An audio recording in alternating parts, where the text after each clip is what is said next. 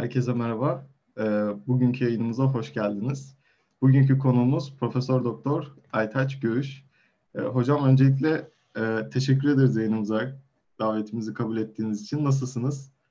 Teşekkür ederim. Ee, iyiyim. Siz nasılsınız? Ben de iyiyim. Çok teşekkür ederim. Bir eğitimcisiniz. Zorlu günlerden geçiyoruz. Üniversiteler için zorlu zamanlar oldu korona döneminde. Ee, bu döneminiz nasıl geçiyor? Şu an nasıl? Sağlığınız, sıhhatiniz, her şeyiniz? İyiyim, teşekkürler. Ee, yoğun ama e, sağlıklı geçiyor. Güzel bir cevap aldığınıza sevindik her şey yolunda olduğuna. Hocam öncelikle bize kendinizden bahsedebilir misiniz? Çok dolu bir geçmişiniz var. Bize biraz kendinizi anlatabilir misiniz? Ee, peki en son e, şeyimden başlayayım o zaman.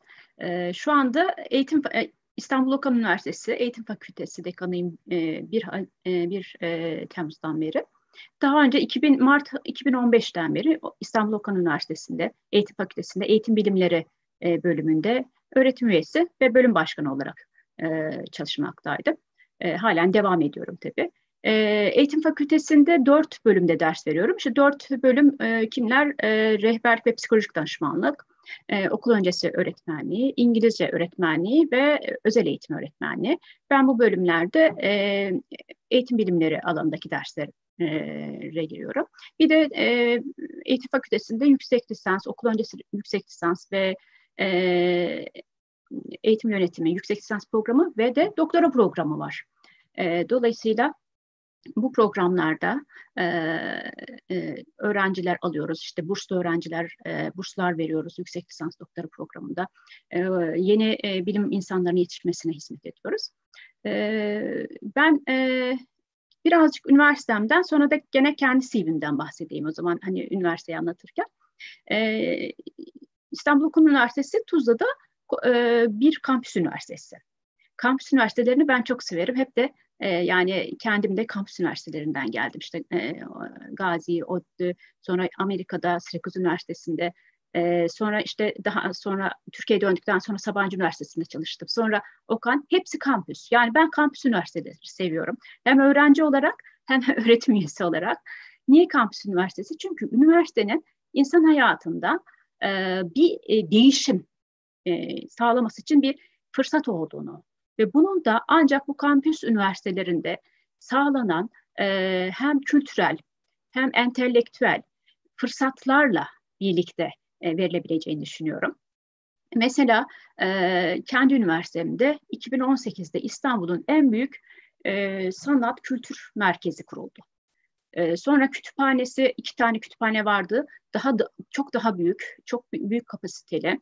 E, çocuk e, yani öğrencilerin e, hizmetine sunulan işte grup çalışmaları yapabileceği alanlar, binlerce e, online e, e, online database'in e, girebileceği, e, kitapların olabileceği, gece iki buçuklara kadar ders çalışabilecekleri bir ortam. Ayrıca işte kocaman bir bahçe, çok güzel bir bahçe yani orada işte sosyalleşebilecekleri yerler. İşte değişik yüzmeydi, spor, e, sosyal faaliyetlerin yapabilecekleri kulüplerle birlikte etkinlik yapabilecekleri alanlar ve imkanlar. Bunlar yani bir üniversite mesela konservatuarı var. E, bir tören e, yapıldığı zaman o konservatuardan öğrenciler, hocalar bir e, gösteri yapabiliyor. Bu bunlar çok büyük bir değer öğrenciler için. Yani doğudan, batıdan, yurt dışından gelen bir e, öğrenci grubu var ve siz oraya işte konservatuvarınızla, başka imkanlarınızla, spor imkanlarınızla, e, dediğim gibi kütüphane ve kültürel etkinliklerinizle onlara bir e, geldiği, e, kendi getirdiği kültürleriyle birlikte başkalarıyla e, interaction'a girip kendilerini geliştirmeleri için bir fırsat veriyoruz. Şimdi e, üniversite eğitime insanlara sadece diploma kazandırmamalıdır. Yani diploma alabilirsiniz ama beceri kazanmalısınız. Hani zaten şeyde ortaokuldan, liseden de bu becerileri kazanarak gelmiş olmanızı bekliyoruz. Ama tabii ki ne kadar getirdiniz, kendiniz ne kadar, sizin önünüze ne, ne fırsatlar çıktı, bu fırsatları ne kadar yararlandınız, o size bağlı. Aynı şekilde üniversitede, o üniversite size o imkanları sağlayabilmeli ki siz de onları e, kendi hedefleriniz doğrultusunda kullanabilirsiniz. Mesela biz e, beceri kazandırma konusunda, mesela öğrencilerin e, işte e, e, düşünme becerilerini kazanmasını istiyoruz. İşte e, düzgün okuyan, yazan, kendini ifade, doğru ifade edebilen, üreten, e, düşünen, sorgulayan, sonra bir hobisi olan, ne bileyim işte şiir seviyorsan şiir okuyan, şiir yazan, eğer folklor ya da ne bileyim yüzme seviyorsan, başka bir şey yapıyorsan, e, yapmak istiyorsan onu e, için imkan tanıyan. Mesela Happy Life diye bir dersimiz var. Her sene her mezun iki tane Happy Life dersi almalı. Bunlara yani bir hobi, öğrenci hobi sahibi olsun diye. Bunlar çok güzel imkanlar. Ben eğitimci olarak bu sistemi çok beğeniyorum. Ee, başka eğitim fakültesi olarak zaten e, her e, yerde aynı müfredat uygulanması yani YÖK'ün verdiği e, yani bize e, bir e, taslak müfredat var. Onları uygulamamıza rağmen seçmeli derslerde değiştirebiliyoruz. Yani seçmeli dersleri mesela ben eleştirel ve analitik düşünme dersi koyuyorum bu yok müfredatında hani seçmeli olan bir dersleri öğrencilere muhakkak aldırtıyorum. Çünkü o benim için önemli. Yani ben eleştiren, düşünen, sorgulayan öğretmen kitlesi yetiştirmek istiyorum. Yani kendi e, onun için fırsat vermek istiyorum. Başka üniversite sadece bunlar hani başka üniversitelerde var diyebilirsin hocam. Diyebilirsin ama başka ne? Mesela e, kampüsümüzün yakınında okulumuz, okulumuz var. Yani okan ilk anaokulu, ilkokulu, e, ortaokulu ve lisesi var. Orası bizim için bir laboratuvar. Öğrencilerimiz orada ders gözlemi yapabiliyor, e, öğrenci gözlemi yapabiliyor, e, bir projemiz e, olabiliyor, birlikte ortak şeyler yapabiliyoruz. Öğretmenler günü etkinlikleri ya da konu, biz bir şeyler hazırlayıp öğrencilere sunabiliyoruz. Öğrenciler üniversite imkanlarından yararlanabiliyor. Ya da baş, sadece e, Okan Koleji okulları değil, çevredeki devlet okulları, çok yakınımızda bir köy okulu var, orası e, başka özel okullar e, var, onlar olabiliyor. Onlarla öğrenciler e, e, oralarda staj yapma ya da e, toplumsal e, duyarlılık projelerini yürütme gibi fırsatları olabiliyor. E, yani ben e, şeye inanıyorum, e, üniversitenin e, öğrenciler e, yani e, seçeceği üniversitede şuna bakmalılar. Kimlerden ders alıyorum? Benim karşıma model olarak kimler çıkacak? Yani bu çok önemli. Çünkü onlar yani bir kişi size ilham olabiliyor. Bir kişi size referans olabiliyor. Onun sayesinde yolunuz açılabiliyor. Yani ben ben kendi kariyerimde böyle insanlar karşıma çıktı. O yüzden öğrencilerime diyor e, dedi diyorum. E, sizler e, şanslısınız. Çünkü karşınızda gerçekten model öğren insanlar var ve Türkiye'de bu kadar güzel grup insanı bir arada başka bir yerde bulamazsınız. Yani bu e, bu bir gerçek. Burada mütevazı olmaya da gerek yok diye düşünüyorum. Eskiden biz çok mütevazıydık. Yani e, kendimizi övmezdik, CV'lerimizi söylemezdik falan. Ama e, söylemek de gerekiyor. Bir yandan şeyi de inanıyorum. Hani e, Tayfun Atay hocamızın bir e, şeyi var, kitabı var. Diyor ki e, görünüyorsam öyleyse varım diye bir kitap var. Biliyor musun o kitabı? Yok. E, ha, yani orada işte değişen Türkiye'nin içinde insanların hani bu e, popülerite e, hep işte sosyal medyada ya da başka bir yerde olup kendilerini o yolda işte online kimliklerle e, var olma e, hikayelerini anlatıyor biraz e, örnekler falan veriyor. E, ama biz insanlara diyoruz ki öyle değil gerçekten var ol. Yani bir şeyler üret, e, bu ülkeye katkıda bulun, kendine katkıda bulun. Yani kendine şuradan şuraya çıkartmak için bir yol haritası çiz ve onun için bir şeyler yap. Bunun sorumluluğunu al. Kendi öğrenmen için sorumluluğunu al. Sürekli sana birileri şunu yap, sonra bunu yap falan annen, baban, öğretmenin olmasın. Artık e, sen, e, Allah sana düşünme becerisi vermiş. Sen düşün, önündeki imkanları e, doğrultusuna kendine bir yol çiz diyoruz. Böyle yani üniversiteyle ilgili söyleyebileceklerim bunlar özetle ama tabii ki yayın içinde gelecek sorularla da, da daha değişik şeyler de anlatırım. Ee, bir kısa CV'mden bahsetsem e, ben Ankara'da ailem o yüzden Ankara'da e, Gazi Üniversitesi matematik bölümünü e, okudum. Matematik okumak istiyordum orayı okudum. Sonra e, ODTÜ matematik bölümünde yüksek lisansa başladım. O sırada devlet atamam da yapıldı. Ve, e, devlet e, öğretmeni olarak Bursa'da sınıf öğretmeni olarak atandım. Matematik e, mezunuyum ama bir de e, benim Gazi'de ortalamam çok iyi olduğu için eğitim fakültesinden dersler almama izin verdiler. Yani fen edebiyat mezunuyum ama eğitim fakültesinden dersler aldım. Sonra da e, çift ana dal falan gibi şu anda bizim üniversitemizde mesela çift ana dal, yan dal imkanları var öğrencilerin. Ama on, orada yoktu öyle bir şey. E, eğitim sertifikası verdiler sadece. Ben öğretmen ataması e, yapıldı. İşte Bursa'ya sınıf öğretmeni olarak gittim. Halbuki matematik öğretmeni olarak yetiştiğimi düşünüyorum. Sınıf öğretmeniyle sadece kendi güzel bir öğretmenim vardı. İlkokul öğretmenim, devlet okulunda okudum. Ee, sadece hani o neler yapıyordu diye düşünüyorum ve böyle onu yapmaya çalışıyorum ve etrafındaki insanlara sınıf öğretmeni nasıl ders plan hazırlar, neye göre hazırlanır öğrenmeye çalışıyorum. Yani atandıktan sonra işi öğrenmeye başladım. Ondan sonra bir dönem çalıştım böyle hevesle, çok güzel şeyler yaptım. Daha önceki yayında bunları detay anlatmıştım hikayelerimi biraz e, şey. Ondan sonra dediler ki Anadolu Öğretmen Lisesi'nde matematik öğretmenimiz e, doğum izni ayrıldı. Matematik İngilizce de e, anlatacak matematik öğretmeni yok. Ben oraya gittim. Burada bu sefer liselerde matematik öğretmenliği yaptım ama orada da e, lisede e, şey vardı. Yani Bursa'da böyle dağ tepesinde gene bir kampüsün içinde öğretmen lisesi var. Öğretmen liseleri çok değerli. Yani öğrenciler şey diyor ben öğretmen olacağım diye. Karşısında çok böyle saygılı, kendini geliştirmeye açık. Hani e, her yani ben şaşırdım öğrenci profilini gördüğümde zaten e, ya bunlar nerede yetişti falan dedim. Nasıl yetiştirdiniz? Öğretmenlere teşekkür ettim. Yani ne güzel çocuklar falan diye. Pırıl pırıl gençler. Böyle çok ümit e, dolu hepsi yani süper çocuklardı. E, ben de havaya girdim onlarla birlikte tabii. E, işte sabah kalkıyoruz hep birlikte etüt yapıyoruz. Sonra kahvaltımızı yapıyoruz. Dersler sonra akşam üstleri tekrar biri her birlikte soru çözüyoruz, tartışıyoruz, kitap okuyoruz, onu tartışıyoruz falan. O sene herkes istediği yere girdi. Öyle çok e, şey. Ama sonra ben tabii ODTÜ'de e, yüksek lisansımı dondurmuştum öğretmenlik yapacağım diye. Geri döndüm. Yüksek lisansımı tamamladım. O yüzden hani böyle e, mezun olmakla yüksek lisansım arasında böyle bir dört yıl boşluk gö- görülüyor. Yani dört yıla mezun olmadım ama e, şey yaptım. İşte öğretmenlik yaptığım için ikisi bir arada gittiği için.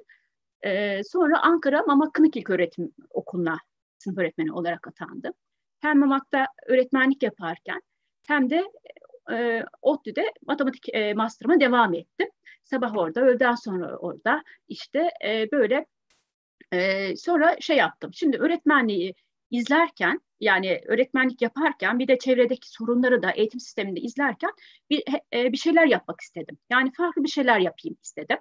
Yurt dışına gitme niyetim de vardı ama matematikte doktora yapacak e, e, diye kendim hayal ediyordum. Yani eğitimde e, doktora yapmayı hiç hayal etmedim. Hep matematikte doktora yapmak istemiştim. E, hatta yüksek lisansım çok zor bir konuyu da tez yazdım. İşte 1973'te Zaharut'ta bir problem atıyor ortaya. Sonra o, o tam olarak çözülemiyor ama ben hangi durumlarda bu doğrudur diye onu ispatlamaya çalıştım. E, ODTÜ'deki tez danışmanıma buradan selam söylüyorum Murat Yurdakul. Çok uğraştık. Ondan sonra ama o kadar yorucu bir de şeyde geçirdim ki doktora birden böyle gözümde de büyüdü. Yani ya bir açık problem alırım ya bitiremezsem endişesi falan da oldu ama bir yandan da işte e, yurt dışı sınavlarını takip ediyorum. Milleti Bakanlığı sınavları, yurt dışına gönderme sınavlarını falan takip ediyorum. Orada dediler ki e, yeni bir alan var. Bu alanda Türkiye'de şey e, yetişmiş insan yok. Öğretim teknolojileri, öğretim tasarımı, geliştirme, değerlendirme, eğitim teknolojileri dediler. Bu alan Türkiye'de çok yani Türkiye'de yetişmiş insan yok. Milli Eğitim Bakanlığı da bunun için burs veriyor. E, yani bir sınav yapıyor. Sınavı geçen insanlara burs veriyor ve yurt dışına gönderiyor. 1416 sayılı kanun e, gereği. Ee, sonra ben Aa, ne, na, e, güzel olabilir nedir bu falan dedim. Gittim hocalara sordum bu nasıl bir bölümdür hani bana göre mi yapabilir miyim falan. Sonra e, şey karar verdim. Tamam dedim. Ben e, ona baş e, şey yaptım. Yani önce par, pardon önce başvurumu yaptım, kazandım. İşte sonra işte e, kabul e, yurt dışından kabul aldım. Gittim. E, orayı da sevdim. Çünkü Syracuse Üniversitesi Instructional Design Development Evaluation Program'da yüksek lisans doktoramı yaptım. Çok güzel bir e, ortamdı. Niye? Gittiğim zaman kendimi bir ailenin içine girmiş gibi hissettim. Yani ben kendi öğrencilerime de şimdi Okan'da mesela bir e, onu hissettirmeye çalışıyorum. Yani e, her, herkesin bir sorumluluğu var, hakları var ama herkes bir insan ve herkes şey hak ediyor, saygıyı hak ediyor. Yani şişirilmiş e, egolar, şişirilmiş, şımartılmış öğrencilerden bahsetmiyorum. Ama herkesin saygıya ihtiyacı var ama herkes de sorumluluğunu bilecek. Orada e, şey gittiğiniz zaman size e, kendime böyle saygı gösterildiğini hissettim. Yani e, Türkiye'de bunu hissetmemiştim açıkçası. Bu kadar hissetmemiştim. O zaman e, aa benim mesela yaptığım doktora dediler ki aa işte çok güzel Matematikten gelmiş olman çok güzel. Bu değerli bizim için. Çünkü lisansı farklı olan insanlar geliyorlar oraya. Üstüne yüksek lisans, sistem eğitim sistemlerini anlamaya çalışıyorlar. Üstüne yüksek lisans doktora yapıyorlar. Yani sınıfımda ne bileyim tıptan gelen bir hoca da vardı. İngilizce öğretmenliği yabancı dil bitirmiş insanlar da vardı. İşte fizik bitirmiş kişiler de vardı. Yani fizik bölümünü bitiriyor ya da matematik bölümünü bitiriyor ya da İngilizce öğret e, İngilizce dil e, yani Amerikan kültür edebiyatı gibi bir dil bitiriyor ya da psikoloji bitiriyor. Üstüne şey okuyor.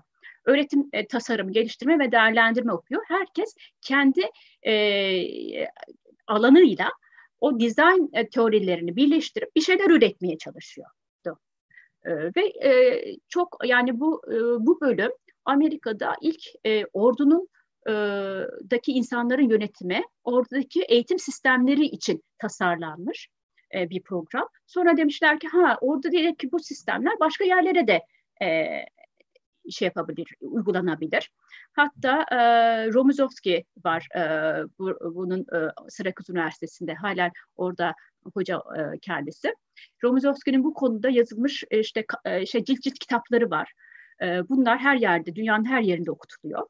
E, bu bu e, Syracuse Üniversitesi de hani benim gittiğim alanda en top e, yani Amerika'daki ilk e, onda olan bir üniversiteydi. Aa dedim tam yani gitmişken de herhangi bir üniversitede değil yani. E, kendimi geliştirebileceğim, yararlana hocalarından e, maksimum derecede yararlanabileceğim bir yere gideyim demiştim ve orayı seçmiştim. E, faydalı da oldu. Sonra doktoraya devam ettim. Ondan sonra hatta araştırma sonrası yani post doktora yaptım. E, NSF projeleri yani bizim TÜB'den karşılığı olan National Science Foundation projeleri var. E, şey TÜB'den Hani bizdeki TÜB'den karşılığı Amerika'da NSF öyle diyeyim. E, e, NSF projelerinde e, araştırmacı olarak çalıştım. E, araş e, şey öğret öğretmen asistanlığı yaptım. E, böyle e, gene hani şey sonra e, Makro Hill Company'de çalıştım. Mezun olmaya tam yakın. Bu bana şöyle bir fırsat verdi. Şimdi ben matematik biliyorum. Matematiği de gerçekten iyi biliyorum. Matematik öğretmeyi de seviyorum. Çok güzel. Bir de öğretim tasarımını biliyorum. Yani sistemi düşünmeyi biliyorum. Bir ders nasıl tasarlanır onu biliyorum. Nasıl değerlendirilir, nasıl uygulanır. Aynı mimarlık gibi. Yani bir mimar bir şey yaparken önce plak çalışmasını yapar, onu sonra uygulamaya koyar, nerede hata var onu e, inceler, düzeltir, değerlendirir, sonra tekrar geliştirmeye çalışır, gerçek e, şeyi e, programı uygulamaya çalışır. Bizimki de öyle. Ondan sonra Macrohill Company'de bir iş ilanı gördüm. E, dedim ki yani ben amacım akademik gitmek. Yani makale yazıyorum, proje yapıyorum falan, öğretmenlik yapmışım hani makro dil kampanyada niye çalışayım ki? Hatta o sırada eşime söylemedim. Dedim ki e, ben bir başvurayım bakayım benimle ilgilenecekler mi falan.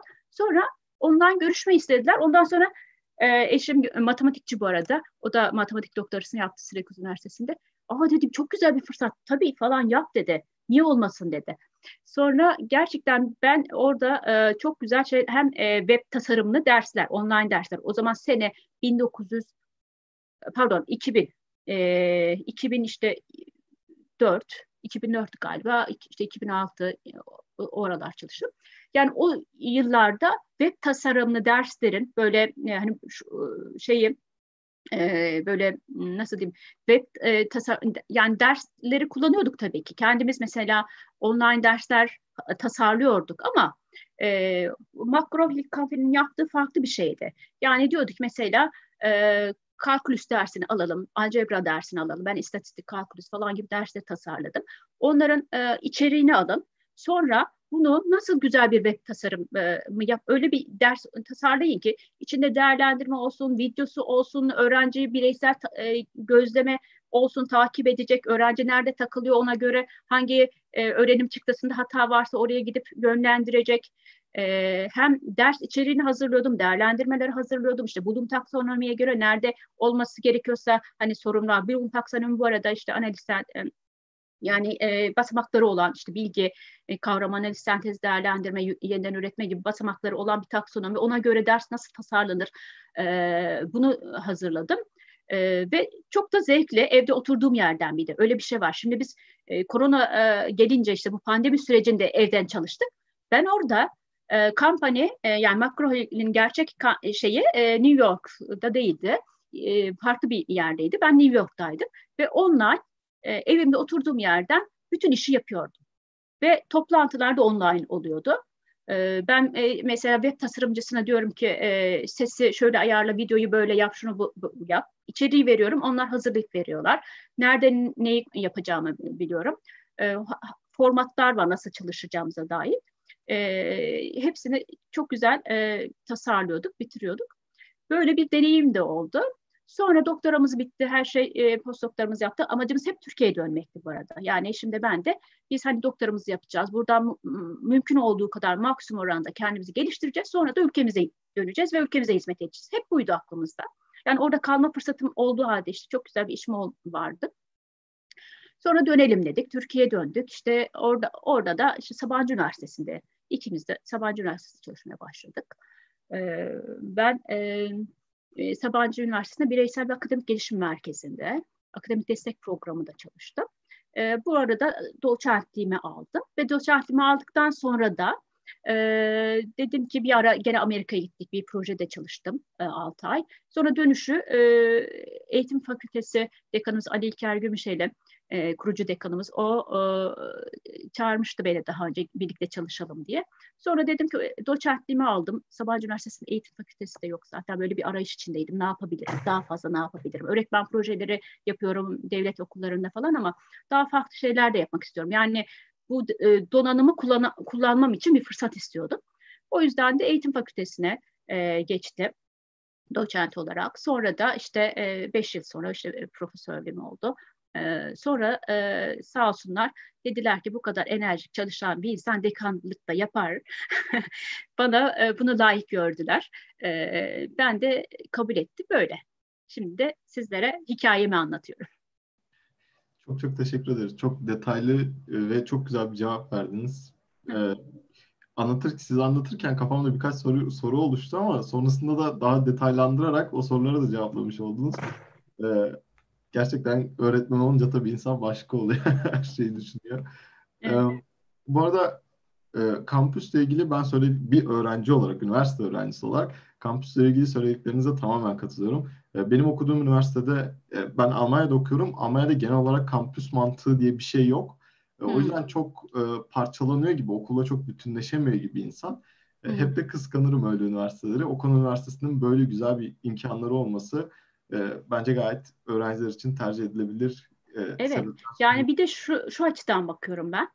E, yani binalar arasında sıkıştırılmış bir binaya üniversite yani şaşırıyorum bu üniversite mi diye açıkçası. E, mesela Chicago'ya gezmeye gitmiştim ya da bir konferanstı galiba. Orada bir, bir bina görüyorum üstünde üniversite yazıyor. Aa dedim böyle şeyler de varmış. Yani ben o zamana kadar hani bir binada üniversite olabiliyor yani da birkaç binayı yan yana koyup kampüs kurmadan işte burası üniversite deniliyor. Hani nerede e, gösteri merkezi, nerede konservatuvarı, nerede işte başka imkanları. Hatta hani e, şöyle de diyeyim mesela tıp fakültesi varsa bir üniversitede o o kanda mesela hastane kuruldu yanında tıp, çünkü tıp fakültesi kurmak istiyordu. Önce hastaneyi kurdu ya da diş hekimliği fakültesine e, kurma, e, kurduğu zaman aynı zamanda da iki tane diş hekimliği pardon şey diş hastanesi kurdu. Yani orada e, ikisi birlikte gitmesi lazım. Ya da işte e, işletmeyi yaparken işlet yani işletme fakültesi varken e, sanayi ile işbirlikleri var etrafta. Bunları birlikte sağlanması gerekiyor. Çünkü üniversitelerin amacı öğrencileri hayata hazırlamak, yaşama hazırlamak. E, kendi başımıza sadece teorik dersleri anlatsak ne olur? Mesela ben bir örnek vereceğim. Ben matematik bölümündeyken lisansta bilgisayar e, programlama dersi aldım. Bilgisayar programı dersimi kağıtta yaptım. Hayatımda bilgisayar yani evimde de yoktu. Bir, sene 1990, e, 92 o yıllar. E, evimde de bilgisayar e, imkanım yoktu. Öyle çok yaygın değildi. Ama bilgisayar programlama dersini aldım ve en iyi notta geçtim. Kağıt üzerinde ama bilgisayarı açıp kapatmayı bilmiyordum. Bir bilgisayar yüzü de görmemiştim. Okulda hep diyordum ki yani bir laboratuvar yok, bir şey yok. Biz nasıl bu ders alıyoruz? Yani benim transkriptimde gözükecek. Ben bunu Amerika'ya götüreceğim, göstereceğim. Diyecekler ki aa sen bilgisayar programlama biliyorsun. Hem de işte yüz üzerinden 80 almışsın diyecek. Yani nasıl olacak falan ben bunun endişesini yaşıyordum. Yani benim öğrencilerim bunun farkına varması lazım. Yani onlara verilen olanakların, o laboratuvarların, o imkanların farkına varması lazım. e, başka bir yerde bunlar her yerde var zannediliyor. Yok. Teşekkürler cevabınız için. Ee, hocam peki e, farklı projeler üzerinde çalıştığınızı bahsettiğiniz farklı zamanlarda. Ee, şöyle bir soru gelmiş. Lisans döneminizde eğitim projeleriyle ilgileniyor muydunuz? Sizin gibi farklı bir bölümden lisans diploması alıp eğitim üzerine çalışmak isteyen kişilere neler yapmalarını tavsiye edersiniz? Şimdi ben lisansda matematik bölümü okumuştum. Orada zaten bizim zamanımızda projenin P'sini bilmezdik. Yani ben bunu projeyi Amerika'da öğrendim. Proje nasıl yazılır, projenin ne olduğu, nasıl yürütülür bunları Amerika'da öğrendim. Yani zaten matematik bölümünde dediğim gibi ben 90-94 yıllarında okudum. Böyle bir şey yoktu. Ama ben şimdi kendi öğrencilerime bakıyorum. Ee, benim öğrencilerim isterse hani e, kendileri proje yazabilir mi? Hayır yazamazlar. Yani projeye ama katılabilirler. Nasıl yazamazlar dediğim şu. Yani bilimsel bir proje yazabilmek için doktora sahibi ol, olan, bu alanda uzman olan bir insan projeyi yazar. Bu proje değerlendirilir. Ee, mesela TÜBİTAK projelerinden bahsediyorum tabii. Ben böyle e, daha e, yani yarıda Avrupa projelerinden bahsediyorum tabii. Proje deyince herkes her şey proje diyor. Yanlış anlaşılmasın. Ben akademik araştırma e, yani bilimsel araştırma projelerinden bahsediyorum. Bir de tabii uygulama projeleri var. Onlar ayrı. Farklı kaynaklar alabilirler falan yapılabilir. E, bunda öğrenciler mesela burs alıp e, çalışabilir. Yani mesela ben bir proje yazmıştım. Orada iki tane e, lisans öğrencisine burs yaz, e, burs verdim. İşte iki tane yüksek lisans öğrencisine burs, burs verdim. Bir tane doktor öğrencisine ya da post doktor öğrencisine. Onlar o bursun karşılığında o projede çalışabilirler. Tabii bunları e, alabilmen için bir e, şey var. Ortalamanın belli bir yerde olması gerekiyor falan. Böyle imkanları var. Başka bir hocanın bir danışmanlığında bir araştırma yürütebilirler. Onları öğrenci kongresine gidip sunabilirler. Öğrencilerimiz bunu yaptı. Hatta geçen yıl PDR'den e, en iyi e, ikinciydi galiba. En iyi ikinci e, araştırma seçildi. Lisans öğrencilerimiz, PDR bölümü de okuyan e, 3. 4. sınıf öğrencileri. Bir grup e, birkaç hatta 5-6 e, şeyle katıldılar. 5-6 farklı araştırmayla katıldılar. Bir tanesi en iyi ikinciydi sanırım. En iyi ikinci ya da birinci tam hatırlamıyorum ikinci galiba. Ee, en iyi ikinci araştırmayı aldılar. Yani bunlar ne yapıyor? Bir hoca, e, uzman kişi danışmanlığında etik e, basamakların hepsini bilerek bir şeyleri e, eğitim araştırmaları nasıl yapılır, bilimsel e, nasıl e, araştırma yapılır, bu, bu, bu basamakların hepsini bilerek e, bir e, danışmanla birlikte yapabilirler bunları. Yani araştırma yapabilirler. Başka işte toplumsal projeler ders her, her, her üniversitede var. Toplumsal duyarlılık projeleri. Bu projelere katılabilirler. Bunlar işte bunların da sürdürülebilir projeler olması lazım. Yani gidip bir yerde birisine yardım edip ya da e, işte bir geri dönüşümle ilgili kısa bir şey yapıp işte o dersi geçtikten sonra e, sürdürülebilir olmayan projelerden çok ben bu öğrencilere bunu söylüyorum. Şu buradan üniversite öğrencilerine sesleniyorum. Bunlardan çok sürdürülebilir projeleri, devamı getirilebilecek projeler yapmaya çalışın. Toplumsal duyarlılık projeleri yaparken. Ee, ikinci sorun neydi? Bir daha söyler misin? Ee, ikinci soruda bu mesleği tercih eden ya da tercih etmek üzere olan e, yolun, e, çok özür dilerim, e, sizin gibi farklı bir bölümden lisans diplomasını alıp eğitim üzerine çalışmak isteyen kişilere neler yapmasını tavsiye edersiniz? Evet, bu çok güzel bir soru. Niye biliyor musunuz? Türkiye'de şey zannediliyor. Bir yerden lisans derecesi alırsan odur senin gerçek alanın. Hayır öyle değil. Doktora alanındır senin e, uzmanlığın. Mesela Türkiye'de rehberlik PDR e, alanında rehberlik ve psikolojik danışmanlık insanlar işte hep alan kavgası içindeler psikologlarla. Psikologlar diyor ki işte siz bizim alanımıza geçin. Psikologlarla psikiyatristler arasında böyle şeyler var falan. Şimdi insanların lisansı e, tamam lisans derecesi önemlidir ama mesela ben alan değiştirdiğimde şak diye o dersleri almadım. Altta almadığım başka dersler varsa transkript işte gittim psikoloji öğrendim, eğitim psikolojisi öğrendim, psikolojisi dersleri aldım, araştırma projelerine katıldım bunlarla ilgili e, ve e, eksik zaten dersiniz varsa o alana uygun değilseniz şey yapıyorlar, hazırlık okutturuyorlar. Yani önce bir bir sene sekiz tane ders al, ön hazırlık oku sonra alana geç diyorlar. Yani alan derslerine geç diyorlar. E, böyle bir basamak var. E, bir de e, şunun için önemli. Hani ben nasıl matematikten e, lisansımı aldım, yüksek lisansımı aldım. Ama eğitimciyim çünkü eğitim e, e, bilimleri alanında yüksek lisansım, doktoram var, postdoktoramı yaptım, doçentliğimi aldım. Tamam Profesörlük yani bir derece değil ama e, ünvan. e, bunu yapmayıp kendini eğitimci e, yani eğitim hakkında konuşan çok insan var. Türkiye'de herkes eğitim hakkında konuşabiliyor. Şimdi mesela ben e, astronomi ile ilgili bir araştırma ilgilenebilirim. Onu okuyabilirim. Ama çıkıp onun hakkında demeç vermem. Değil mi? Yani herkes kendi uzmanlık alanında konuşsun. Ee, eğer konuşmak istiyorsa, bir şey yapmak istiyorsa, ilgisi varsa o da benim gibi gelsin bu süreçlerden geçsin. Gitsin, yüksek lisans gelsin bize desin ki ben farklı bir alandayım. Fizik okudum, kimya okudum, tarih okudum ama eğitimle de ilgileniyorum.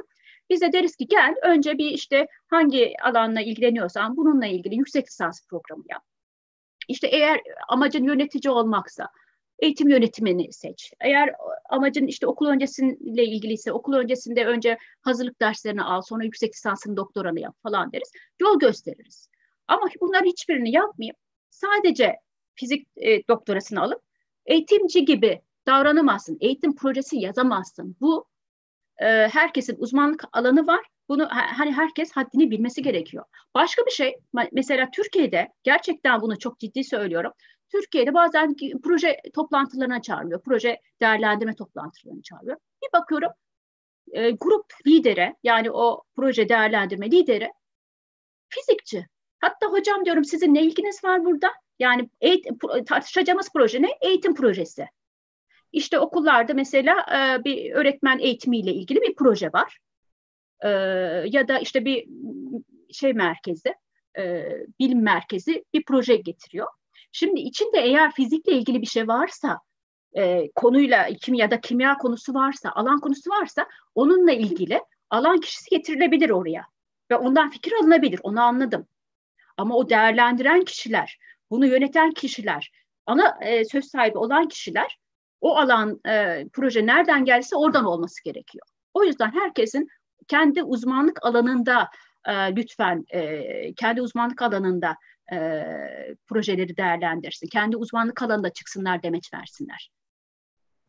Teşekkürler cevabınız için. Ee, bu arada YouTube'dan e, sorular geliyor ama iki tane yorum gelmiş. Az önce P, e, P, e, PDR dediniz.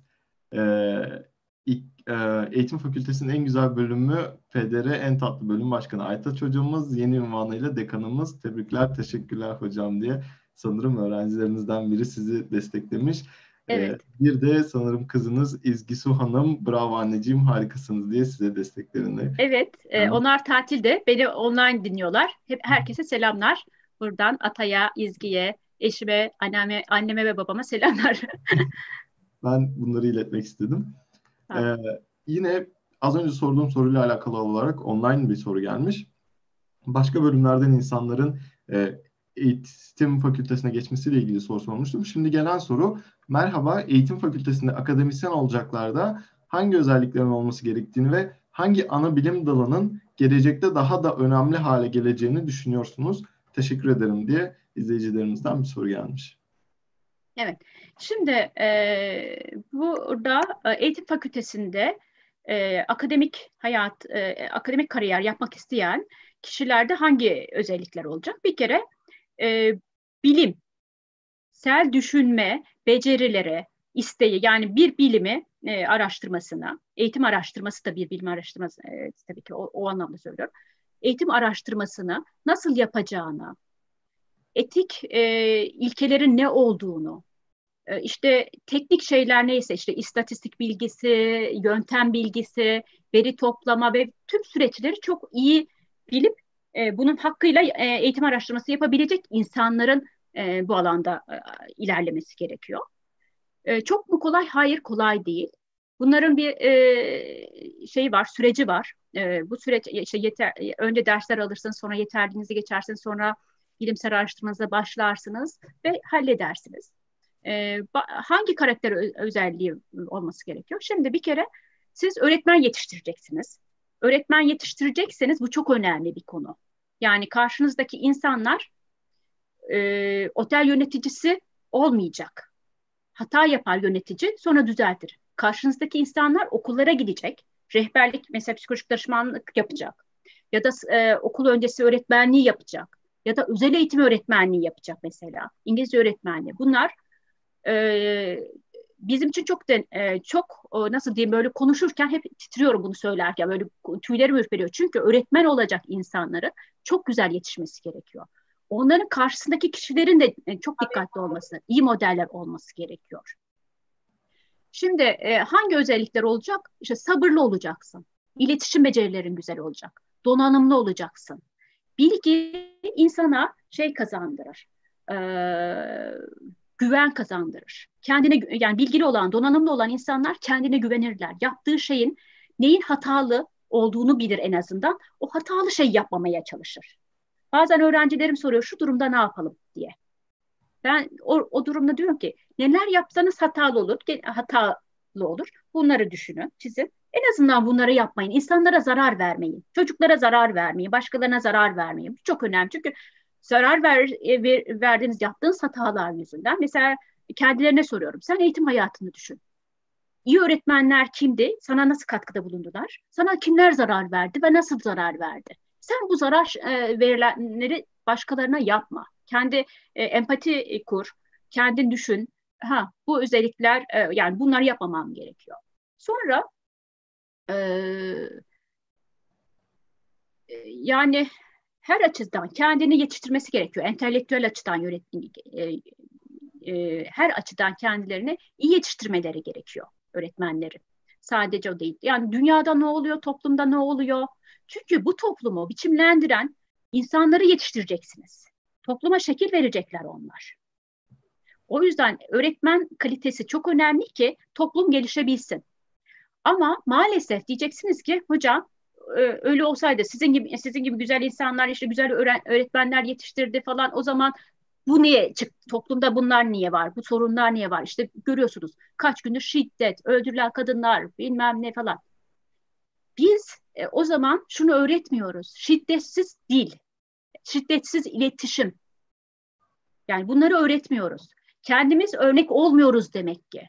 Yani okullarda sadece iyi matematik e, öğretmek, iyi tarih öğretmek, iyi e, bilgiyi sadece ezberletmek bizim e, amacımız değil biliyorsunuz. Tabii ki bilgi önemli, donanımlı olmanız çok önemli ama kişilik özellikleriniz de çok önemli.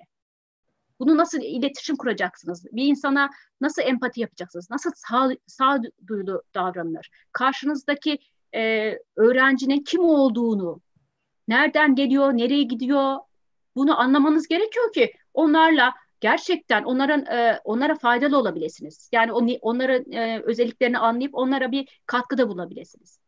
E, bu yüzden e, ne diyeceğim? Yani empati yapabilen, entelektüel becerileri olan, iyi düşünebilen, bir de yaratıcı. Yani yaratıcı, bir öğretmenin yaratıcı olması için gerçekten zeki olması gerekiyor. Yani tabii ki şey mi diyeceksiniz hocam zeka testini hepsini e, koyalım. İşte zeka bilmem e, bir seviyenin altındakiler öğretmen yapmayalım mı?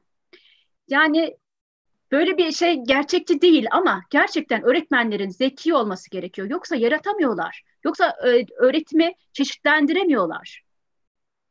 Yani e, bunun için şey gerekiyor. Yani bir e, e, pratik e, zekalı gerçekten işte bir de niyet iyi niyet önemli. Yani dert etmesi gerekiyor. Bir öğrenci bir şey yapamadıysa, bir şeyler ters gidiyorsa bunu kendine dert etmeli. Bunu nasıl çözerim diye düşünmeli. Kendisi yapamıyorsa yardım istemeli. İyi örneklere bakmalı. Diğer arkadaşlarından öğrenmeli. Mesela ben dedim ya sınıf öğretmeni olarak atandım. Gittim diğer öğretmenlerin dizinin dibine oturdum. İyi defterler aldım çok güzel. Ben nasıl yapabilirim? Hangisi daha güzel olur? Nasıl iyi olur falan. Sonra yapıp iyi yapıp yapmadığımı velilere sordum. Dedim ki ben böyle böyle şeyler yapıyorum. Çocuk e, evde ne anlatıyor size? Sonra veli ziyaretleri yaptım. Gidip evlerine e, e, gidip çocukları tanımaya, velileri tanımaya çalıştım. Yani o kadar şeyin yüksek lisans yapıyorum öğleden sonra falan aralarda mesela Mamak'ta gidip ev ziyaretleri yapıyordum. Bunları ben teorisini çok iyi bildiğim için ya da e, birileri bana bunu yap dediği için, zorladığı için değildi. Benim orada bir niyetim vardı. Benim orada niyetim o çocuğu anlayabilmek ve ona bir şeyler yapabilmek için ve doğru şeyler yapmak istiyorum. Doğru şey yönlendirebilmek için de onu tanıyabilmem lazım. Aileyi tanıyabilmem lazım. Sınıfta bir şey yapıyorsa sebebini anlayabilmem lazım. Bunun arkasında ne var ki? Ne yaşadı ki çocuk bunu yapıyor? Tamam Bu yüzden yani öğretmenlik fedakarlık istiyor. Öğretmenlik e, emek istiyor. Bu emeği yapabilecek, kendinde bu enerjiyi hissedebilecek, bu e, ahlaklı bir toplum için ahlaklı öğretmenler lazım, iyi insanlar lazım. E, bu becerileri sahip olanlar yapsın. Yapmayanlar da ya da kendi kişilik özelliklerine uygun değilse de geldi diyelim ki kazandı bir e, eğitim fakültesine. Sonra dedi ki Aa, bana göre değil ya. Yani özel eğitim öğretmenliği mesela olacak bir insanı düşünün. Karşısında işte otistik bir çocuk olur, başka bir özel e, e, soruna engeli olan birisi olabilir. Onunla baş etmek hem donanımlı, bilgili olmayı hem de sabrı gerektiriyor. Bununla baş edemeyeceğini düşünüyorsan ayrıl, bu işi yapma. Yani bunu mesela hangi alanlarda ilerleriz deyince özel eğitim, Türkiye'de özel eğitimde yetiştirmiş insan yok. O yüzden bizim üniversitemizde, fakültemizde özel eğitim bölümü e, var. İngilizce öğretmenliği gene İngilizce e, çok iyi İngilizce öğretmenlerine ihtiyaç var. Ee, evet yani ihtiyaç alanlarına göre seçilmiş. Okul öncesi gene öyle çok popüler. PDR gene öyle çok popüler. Ee, popüler olması ihtiyaç da var. Yani toplumun eğitim sistemimizin Türkiye'de buna ihtiyaçları var. İhtiyaçları olan bu alanlarda biz e, açtık bu bölümleri. Açıldı. Yani bunlar e, hesaplanarak açılmış bölümler. E, bu, bu alanlarda ilerleyebilirler. Yani eğitim fakültesi seçen kişiler e, ya da kariyer yapmak istiyorlarsa, doktora yapmak istiyorlarsa e, bu alanlarda ilerlesinler diyorum. Öğretim tasarım geliştirme e, tabii ki e, o da önemli. İstiyorlarsa hani onun yüksek e, lisans derecesi şu anda hani bilgisayar ve öğretim teknolojileri vardı ama çok az bölü, e, çok çok az e, e şeyde kaldı, e, eğitim fakültesinde kaldı. Bazıları da kapatıldı, ihtiyaç kalmadı denildi. E, ama diğer tabii ki e, istedikleri e, mesela şöyle bir şey de var. E, özel eğitim bölümüne gelen öğrenciler, öğrenci profillerine bakıyorum. Onlar beni şu anda belki dinliyorlar. Farklı bir e, şeyi bitirmişler, lisans programını bitirmişler. Sonra ya atanamamışlar, ya iş bulamamışlar, ya yaptığı işi sevmemişler. Sonra ay özel eğitimde de çok şey var, Türkiye'de açık var. Ben bir de özel eğitim okuyayım. İşte burada iyi e, bir olanak var, iş bulunur, bulurum, işte atanırım falan gibi gelen arkadaşlar. Bunu gerçekten kendine göre e, yani ben bunu yaparım, istiyorum diyen öğrencilerimiz de var. Ama sadece hani bu alanda açık var, ben burayı okuyayım diyenler de var. Ya da e, mesela diyorum ki niye dört yılını boşuna geçirdin? Niye gittin hani bu bölümden bir şey yapmayacağını biliyordun? Niye e, dört yıl bir insan için önemli? Ailesi için, kendisi için yani Türkiye ekonomisi için önemli. Niye gittin o zaman şu üniversitede o, o dört bölümü yani dört yıl ya da beş yılını harcadın? Sonra döndün ay olmadı ben bir de bunu okuyayım dedin. Yani kararınızı o yüzden iyi verin. Herhangi bir yere puanım buraya yetti. O yüzden ben buraya gireyim. İşte komşular da kazanamadı dediler. O yüzden ben burayı okuyayım diye düşünmeyin. Gerçekten e, e, yani ben kendimi 4 yıl sonra, 5 yıl sonra nerede görmek istiyorum? Bunu düşünün. Buna göre kendinize bir yol haritası çizin. Kendi kişiliğinize, kendi yapabileceğinize inandığınız bir, bir yer seçin. Mesela ben matematik bölümüne geldiğimde orada mesela e, bazı arkadaşlar ben matematik okumayı istiyordum. E, lisede e, işte öğretmenimiz, matematik öğretmenimizden çok iyi bir temel aldım. Matematiğe devam etmek istedim. Bilinçli olarak matematik seçtim.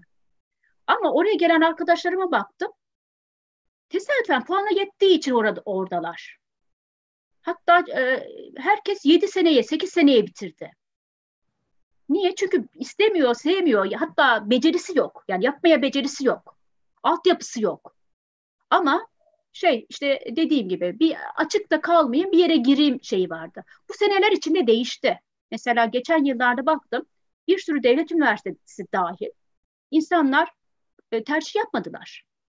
Yani e, biraz önce hani anlattığım hikayelerden dolayı yani bitiriyor, iş bulamıyor. İşsizlik oranına bakın Türkiye'de. Yani işsiz e, lisans diploması olan milyonlarca insan var.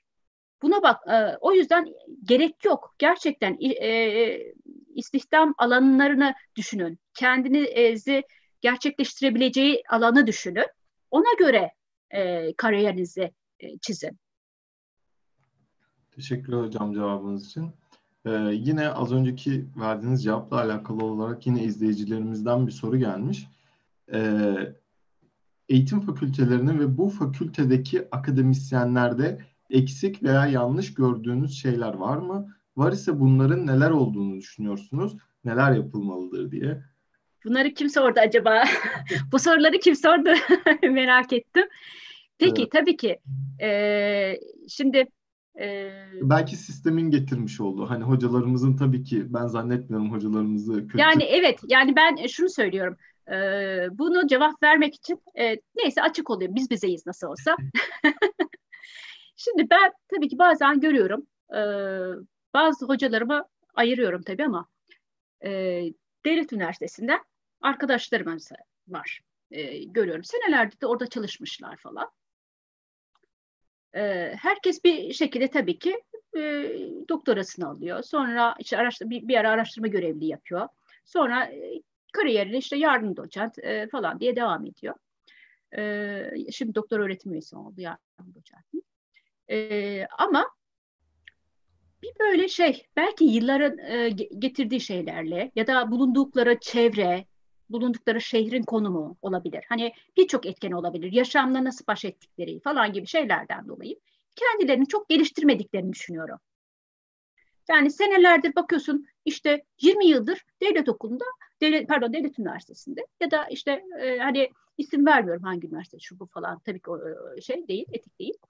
Ama bakıyorsun tamam ama e, sonra diyelim ki tes, tesadüfen yollarımız bir yerde çakışıyor. İşte ya e, şehir değiştiriyor ya bir projede falan falan.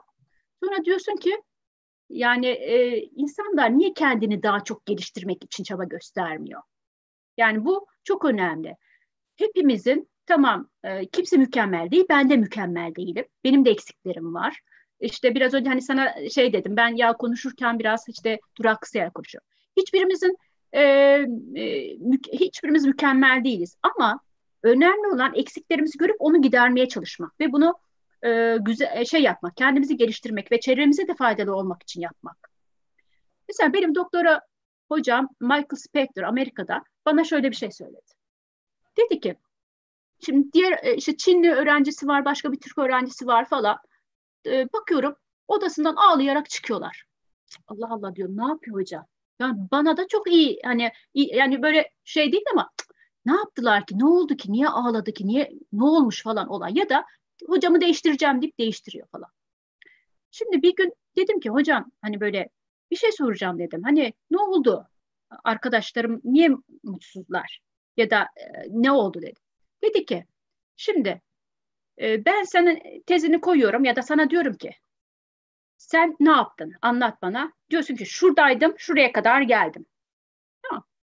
Ya da peki senin ne eksiğin var diye soruyorum sana diyor. Şuraya ulaşmak için. Ben oturup kendi eksiklerimi, şunları yapmadım, bunları yapmadım, şu daha sonra bunu yapmam gerekiyor, şurada emin değilim, bunu doğru mu yaptım falan. Siz de tavsiye edersiniz diyorum. O da gereğini söylüyor. Sonra gidiyorum, bir 15 gün sonra onu yapıp getiriyorum. Ha? Dedi ki senin en güzel özelliğin kendi şeylerini biliyorsun. Yani e, kendi hatalarını biliyorsun. Kendini şey yapabiliyorsun, değerlendirebiliyorsun. Nerede eksiğin var diye bakıp hani birilerinin sana söyleyip ağlamayı beklemeden sen kendine bakıp e, benim yani nereye eksik yapıyorum? Şimdi daha iyisini nasıl yapabilirim? Bunu düşünüyorsa bunu tamamlıyorsun. Diğer arkadaşların ise bunu beklemiyor. Ben söylediğimde de ağlayarak odamdan ayrılıyor. Şimdi o yüzden hani her e, bu işi her diplomayı alan biraz önce söyledim ya bu lisans diploması da olabilir, doktora da olabilir, doçentlik de olabilir, profesörlük de olabilir. Her diploma sahibi olan her beceriye sahip anlamına gelmiyor maalesef sadece diploma sahibi olmak gerekmiyor. Beceri de e, beceri sahibi olabilmek için de insanların kendini geliştirip yerinde saymaması gerekiyor. Dili öğrenmesi gerekiyor. Ufkunu açması için işte gidip e, hiçbir zoru olmadan, kimse zorlamadan 6 ay işte çoluk çocuğunu toplayıp Amerika'ya gidip orada iki tane projede çalışıp dönmesi gerekiyor. Tamam Yani işte paranın her şey olmadığını, e, kazancın her şey olmadığını ama önemli olan akademik çalışmanın her şeyden önce olduğunu ve bunun da bir e, herkesin de her şey olmaması gerektiğini iyi algılaması gerekiyor insanların. Doğru, e, yeterli mi? Ben yani soru yeterli. soru doğru muydu? Bu muydu? Hı. Soru buydu. Hatta ben şey diye soracaktım. Hani bu yanlış şeyler varsa insan kendisini geliştirmek için neler yapmalı gerekiyor diye soracaktım. Siz onu da zaten cevaplamış bulundunuz. Çok teşekkürler cevabınız için. Şimdi iki tane soru var ama vaktimiz azaldığı için biraz birleştirerek sormaya çalışacağım. Farklı ülkelerde muhakkak ki farklı eğitim sistemleri uygulanıyor. Bizim ülkemizde de başka ülkede de karşılaştırmak maksatlı değil ama hani Türkiye'de olmayıp farklı ülkelerde olan başkalarının eğitim sisteminden belki alabileceğimiz şeyler olabilir kendimizi geliştirmek adına. Böyle şeyler var mı? Eğer varsa nasıl uygulanabilir? Yani bu başkalarının başka eğitim sistemlerindeki olumlu şeyleri kendi eğitim sistemimizi geliştirmek, daha da geliştirmek adına e, bu şeyleri nasıl uygulayabiliriz? Evet. Şimdi eğitimin birçok işlevi var değil mi? Yani toplumsal işlevi var, ekonomik işlevi var, e, farklı işlevleri var. E, bunları düşünüp kendi sistemimizi bir gözden geçirmemiz gerekiyor. Ben e, öğretmenlik yöntemleri derslerinde hep sistem anlatırım. Onu da çok heyecanlı anlatırım. En sevdiğim konudur böyle. Çok e, öğrenciler şey yapar böyle nefesini tutarak dinler. Şimdi sistemin derim üç tane öğesi var. Bunu herkes biliyor tabii ki. Girdi, işlem çıktı. Ama ben onu bir örneklerle anlatıyorum ki hepsi böyle e, nefesini tutuyor. Bu, burada bu kadar detay e, anlatmayacağım ama şunu söylemek istiyorum. O işlemde e, girdiler var. Girdi nedir? Bir e, ülkenin eğitim felsefesidir, vizyonudur. Ne kadar kaynak eğitime ne kadar kaynak harcamak istediğidir. Ee, sonra işlemler bu girdilerle birlikte işlemde hani program var o programı işletirler. İşte kaynakları işletirler. Bir de çıktıları vardır sonuçları işte kaç mezun vardı, kaç tanesi çalışıyor, kaç tanesi bu beceriye sahip, o diploma sahibi olanların kaç tanesi hangi beceriye sahip falan gibi çıktılar var. Bu sistemin çıktılarına şöyle bir bakıp da ya biz nerede yanlış yapıyoruz? Girdilerde e, bu süzgeçten geçirdiğimiz felsefemiz, hedeflerimiz, müfredatımız, içeriğimiz mi eksik? Ne kadar derinlemesine öğretiyoruz? Kimlerle ne yapıyoruz? İşleme bakıp değerlendirme sistemimiz mi yanlış? Materyalimiz mi eksik? Ee, öğretmen yeterliklerimiz mi eksik? Neyse orada sorun ne diye bakıp bunu dert edip gerçekten de bunun için bir plan çizebiliyorsak bunun ismi açık sistem oluyor. Tamam? Yani e, girdi, işlem, sonuç var. Sonuçlara bakıp da uzun vadeli olarak o zaman girdide ne hata var? Hemen bunu değiştirelim. Ya da işlemde ama hemen de her şey değişilmez. Bu çok zor bir şey. Ama bazı doğrular var. O doğrular değişmiyor. O doğruları yapmazsanız o zaman e, işte bir sürü işsiz diplomalı e, toplum üretmeyen, e, hakkını vermeden bir şey olmak isteyen, hemen hemen bir şey olmak isteyen, ama gerçek yolunu e, zor zor yolu değil, hemen kolay not alayım.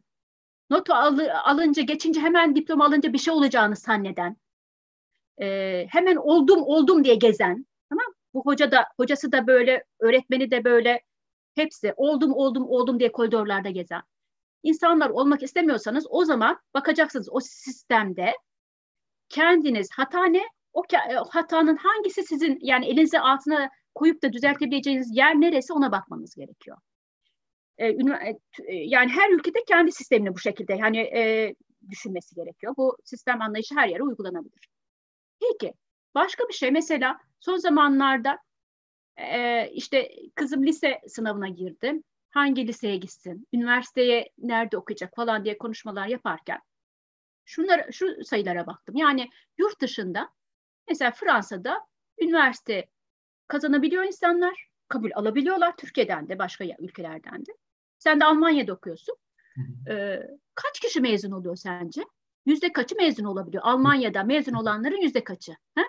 Kabul alıp da devam edip yüzde kaçı mezun oluyor? Ee, bizim okulda yüzde yani tam emin değilim ama geçenlerde görmüştüm yüzde 60 civarında girenlerin sadece. Yüzde 40'a eleniyor doğru mu?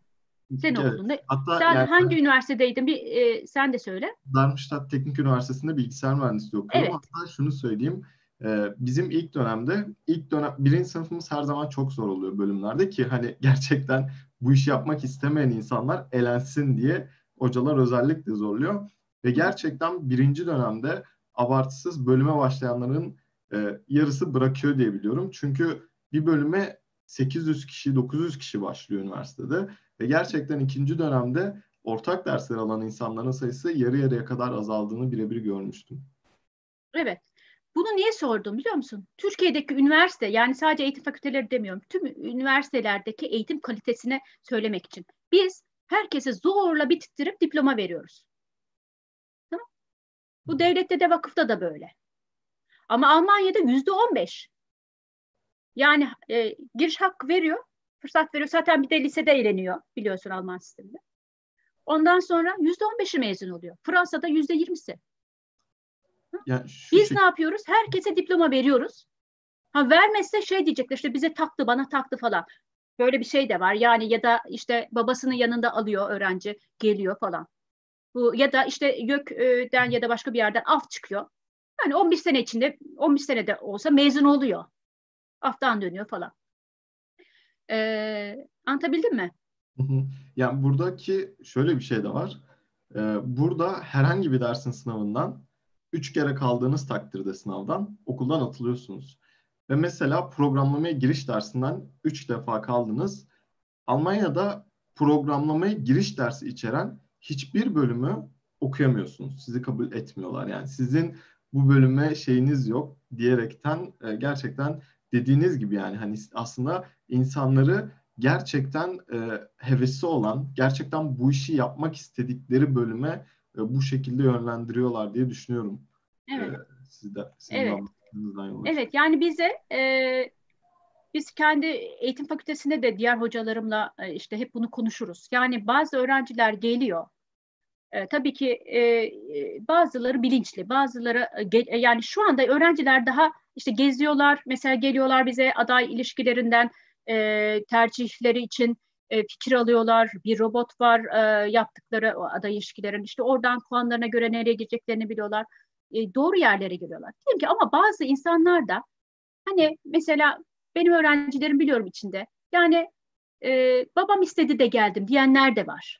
Yani bu işi yapamayacak ama babası istemiş, o da tamam demiş, e, ne yapayım falan babamı üzmeyeyim demiş, gelmiş. Böyle insanlar da var. Hatta yapamayacak. Hani biraz önce dedin ya hangi özellikleri olması lazım bir öğretmende. Bunu yapamayacak insanlar var. Ama yazık değil mi? Yani dört yılını bitirecek, o diplomayı alacak, sonra gidip başka bir iş yapacak. Tamam istemiyor çünkü yapmak istemiyor. Ya da işini hakkı gibi hakkını vererek yapmayacak. Birbirlerine zarar verecek. Bu insanların elenmesi lazım. Yani sınıfta kalabilir mi? Kalmıyor mu hocam? Kalabilir tabii. Ama en de sonunda e, mezun oluyor. Bize YÖK'ü şöyle bir hak vermesi lazım. Birinci sınıfta en azından bakacağız. Biz öğrenciyi birebir tanıyoruz. Yani öğrenci sayımız az. E, zaten e, yani bizim böyle e, binlerce insanlara formasyon verdiğimiz binlerce insanlara eğitim vermiyoruz. Eğitim fakültesinde biz e, kontenjanlarımızı özellikle küçük tutuyoruz ki öğrenciyi tanıyalım, onlarla birebir çalışalım, e, derslerimiz aktif geçsin istiyoruz. Öğrencileri tanıyoruz. Dolayısıyla öğrenciye ben demeliyim ki bazen söylüyorum da diyorum ki sen başka bir bölüme geç, yatay geçiş yap. Bazen yönlendiriyorum ama elimde öyle bir yetki yok yani. Sen bu işi yapamazsın, ayrı deme yetkim yok. Yani YÖK'ün böyle bir sistem e, kurması gerekiyor. Bize eğitim fakültelerinin hakkı vermesi gerekiyor. Demesi gerekiyor. Bir komite oluşturun. Birinci sınıfın sonunda akademik ortalaması, yaptıkları şeyler, kişisel özellikleri bakın. Çocukla konuşun. Deyin ki sen bu işi yapamazsın. Ayrıl. Yani tıp fakültelerine de bu olması gerekiyor. Çünkü düşünsenize. Yani tıp fakültesi kazanmış bir insan. Kulağında diyelim ki sorun var. Ama doktor olmak istiyor. Ama kalbinizi dinleyecek, duyamıyor, derinlemesine duyamıyor. Ama siz ona diploma veriyorsunuz, eleyemiyorsunuz. Çünkü sınavlara giriyor ve başarılı oluyor. Yani insanları eleyebilmemiz için e, şimdi öğrencilerim bana kızmasın buradan. Hocam ne diyorsun hani bizi mezun etmeyecek misin? Hayır öyle değil. Ben hak eden herkesin mezun olması ve işini hak ettiği gibi yapmasını istiyorum. Birilerinin de eğlenmesi gerekiyor ki yapanların kıymeti olsun.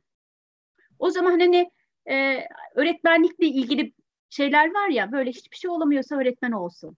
Hani vardı ya hani sen toplantıdan önce bana dedin hocam böyle şeyler var eğitim fakültesi şey ne diyeceksiniz falan diye.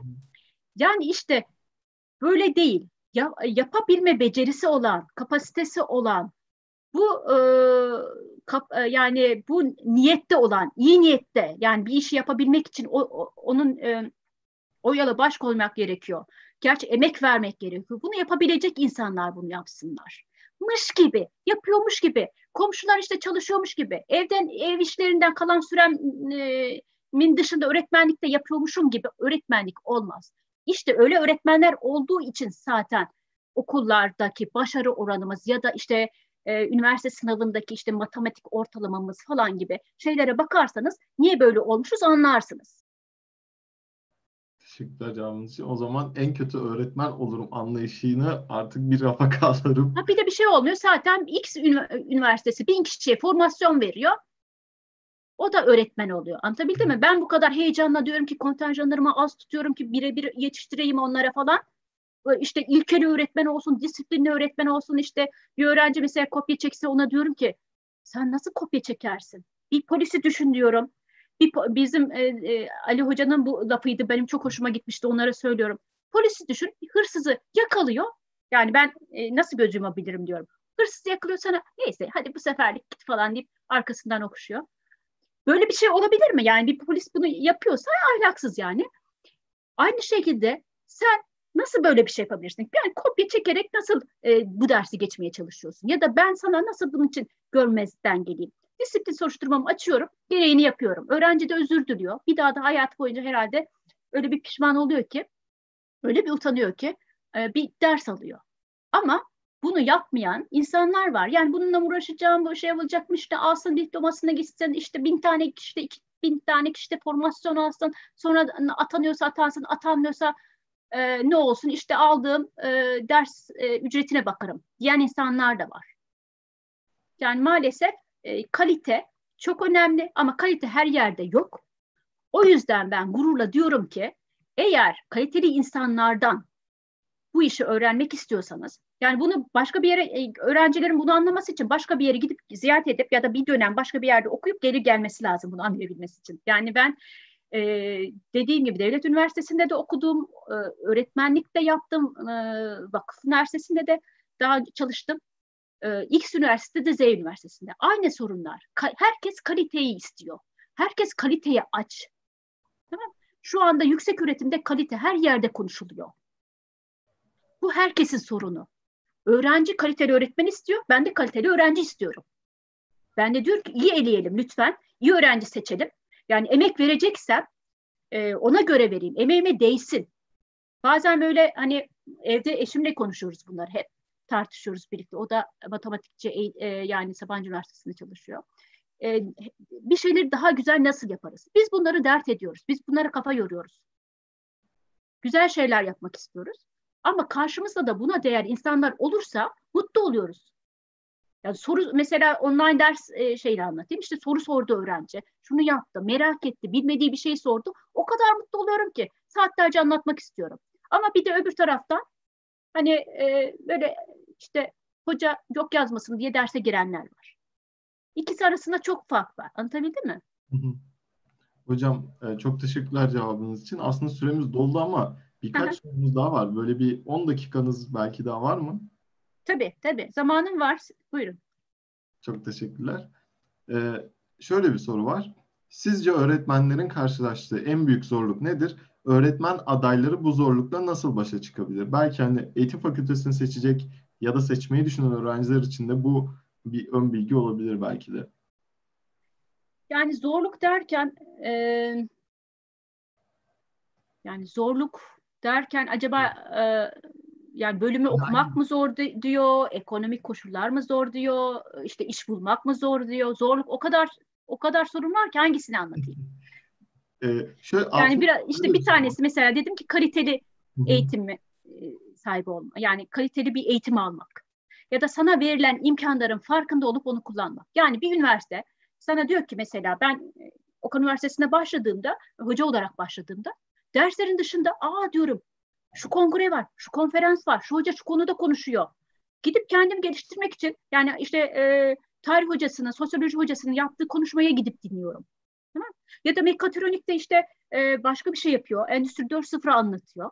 Diyorum ki ha üretim teknolojileri birleştirebilirim. Bunu bir projeye çeviririm. Gidip onun konuşmasını dinliyorum. Sonra onlarla tanışıyorum. Onlarla proje yapmaya başlıyorum. Ya da hiç değilse entelektüel bilgimi e, geliştirmek istiyorum. Ben bunu yaparken öğrenci kantinde oturuyorsa ve bunlar umurumda değilse o zaman derim ki bak yazık değil mi?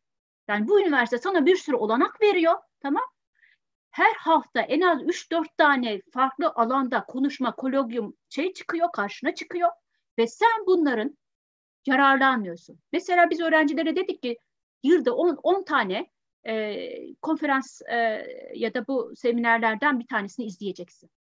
Böyle bir şey getirdik, koşul getirdik. Çünkü yararlanmıyor buna.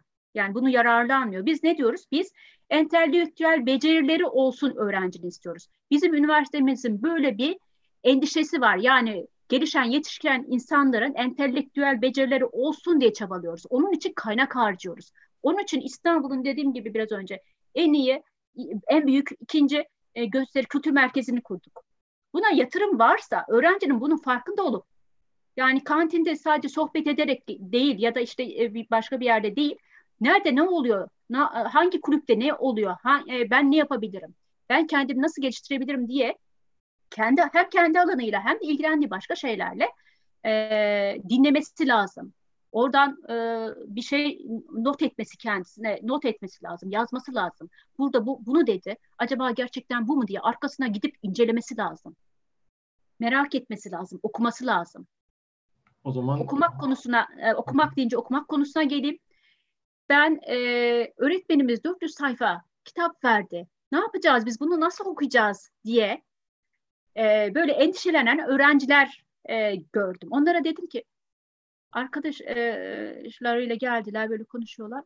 Ben dedim hoca size kötü bir şey söylememiş. Yapılamayacak bir şey de söylememiş. Sizden kitap okumanızı istemiş. Kitap okuyacaksınız. Ha nasıl okunur böyle şey? O zaman öne yani e, şey e, alırsın bir defter. Bizim zamanımızda sarı e, saman defterleri vardı. Özet çıkartırdık. Yani okuduğumuz kitaptan önemli kısımları özet çıkartırdık. Kendi notlarımızı bizim için önemli olan oturup arkadaşlarımıza bunları tartışırdık. Kendinin nasıl öğreneceğinin farkına var. Her şeyin ben sana özetini çıkartayım. Sunumlar hazırlayayım. Sen de ay hocamız ne güzel, Aytaç Hoca'yı çok seviyorlar. Çünkü çok en güzel materyalleri hazırlayıp ellerine veriyorlar. Onlar da özetin, özetin, özetini okuyup mutlu oluyorlar. Şimdi insanlar kendi öğrenmesinin sorumluluğunu alması gerekiyor. Ben hoca için hoca olarak tabii ki materyalimi en güzel de hazırlarım.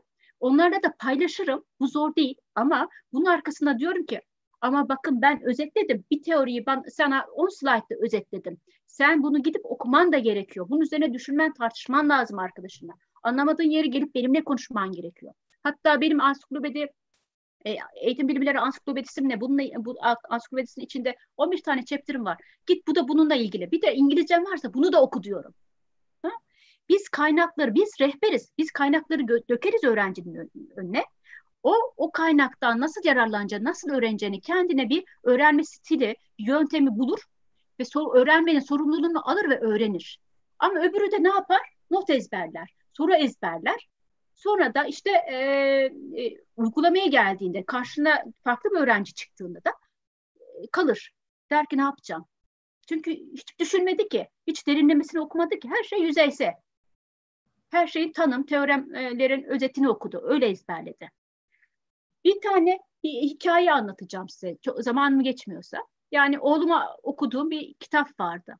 Bir tane Çin hükümdarı, hanı diyor ki e, ça, e, çağırıyor tarihçilerini, ülkenin Çin e, tarihçilerini çağırıyor.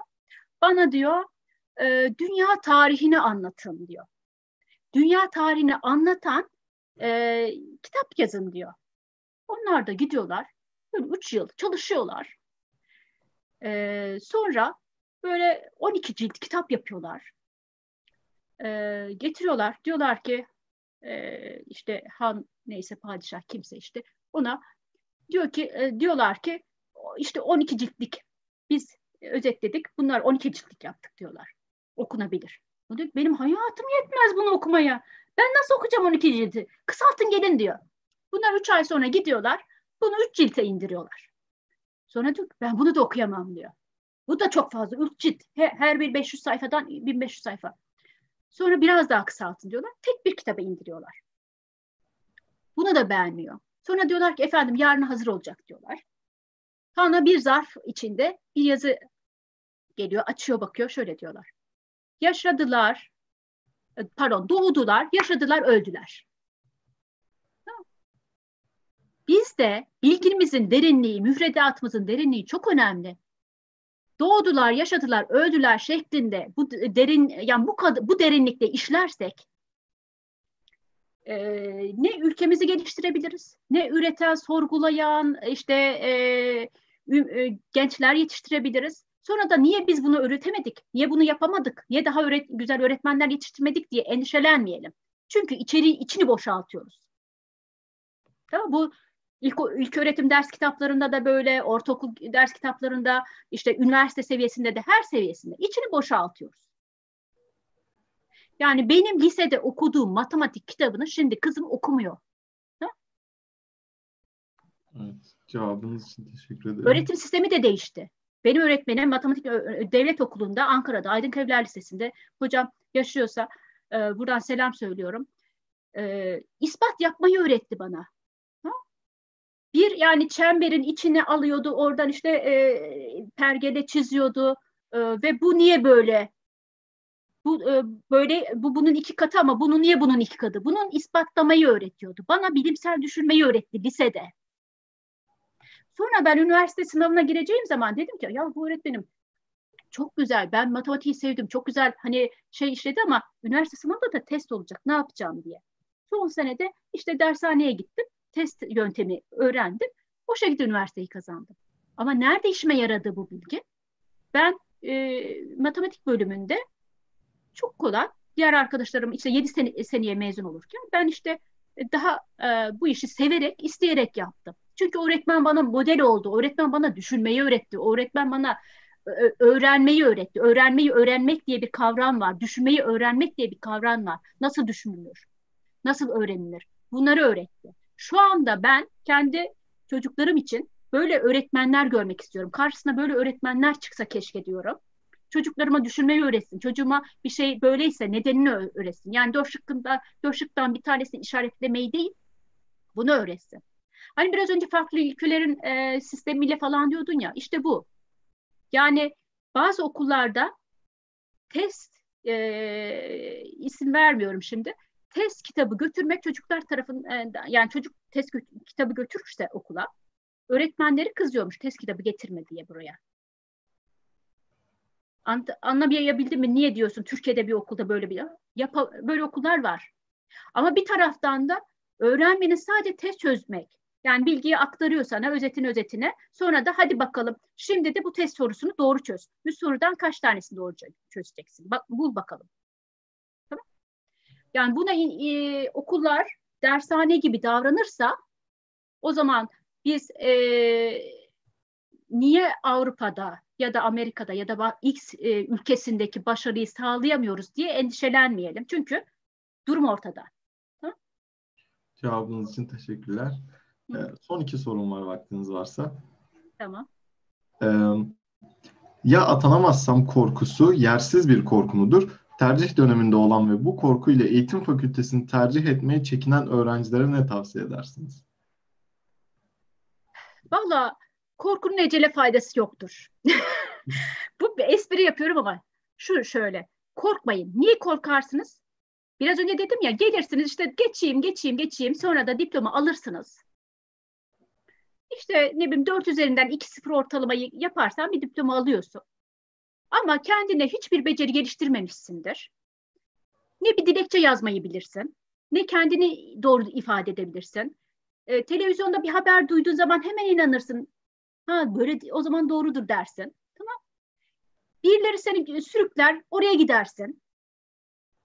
Ama kendini geliştirirsen bunları yapmazsın e, işveren ya da ne bileyim bir e, yere gittiğin zaman oturmandan, konuşmandan, e, e, e-mail attı mesela, e-mail adabından, oluşturduğun CV'nden, o e, sana sağlanan olanaklar diyorum ki staj olanakları sağlıyoruz, işte e, proje yapma olanağı sağlıyoruz. Kongre kongrede bir e, yani lisans öğrencisi hikâmiyle bilimsel araştırma yapma. Bunları yaptıysan zaten CV'nde varsa öğrencilerim benim mesela şey diyorlar. Hocam iş görüşmesini yaptım. Haziranda başlayacağım.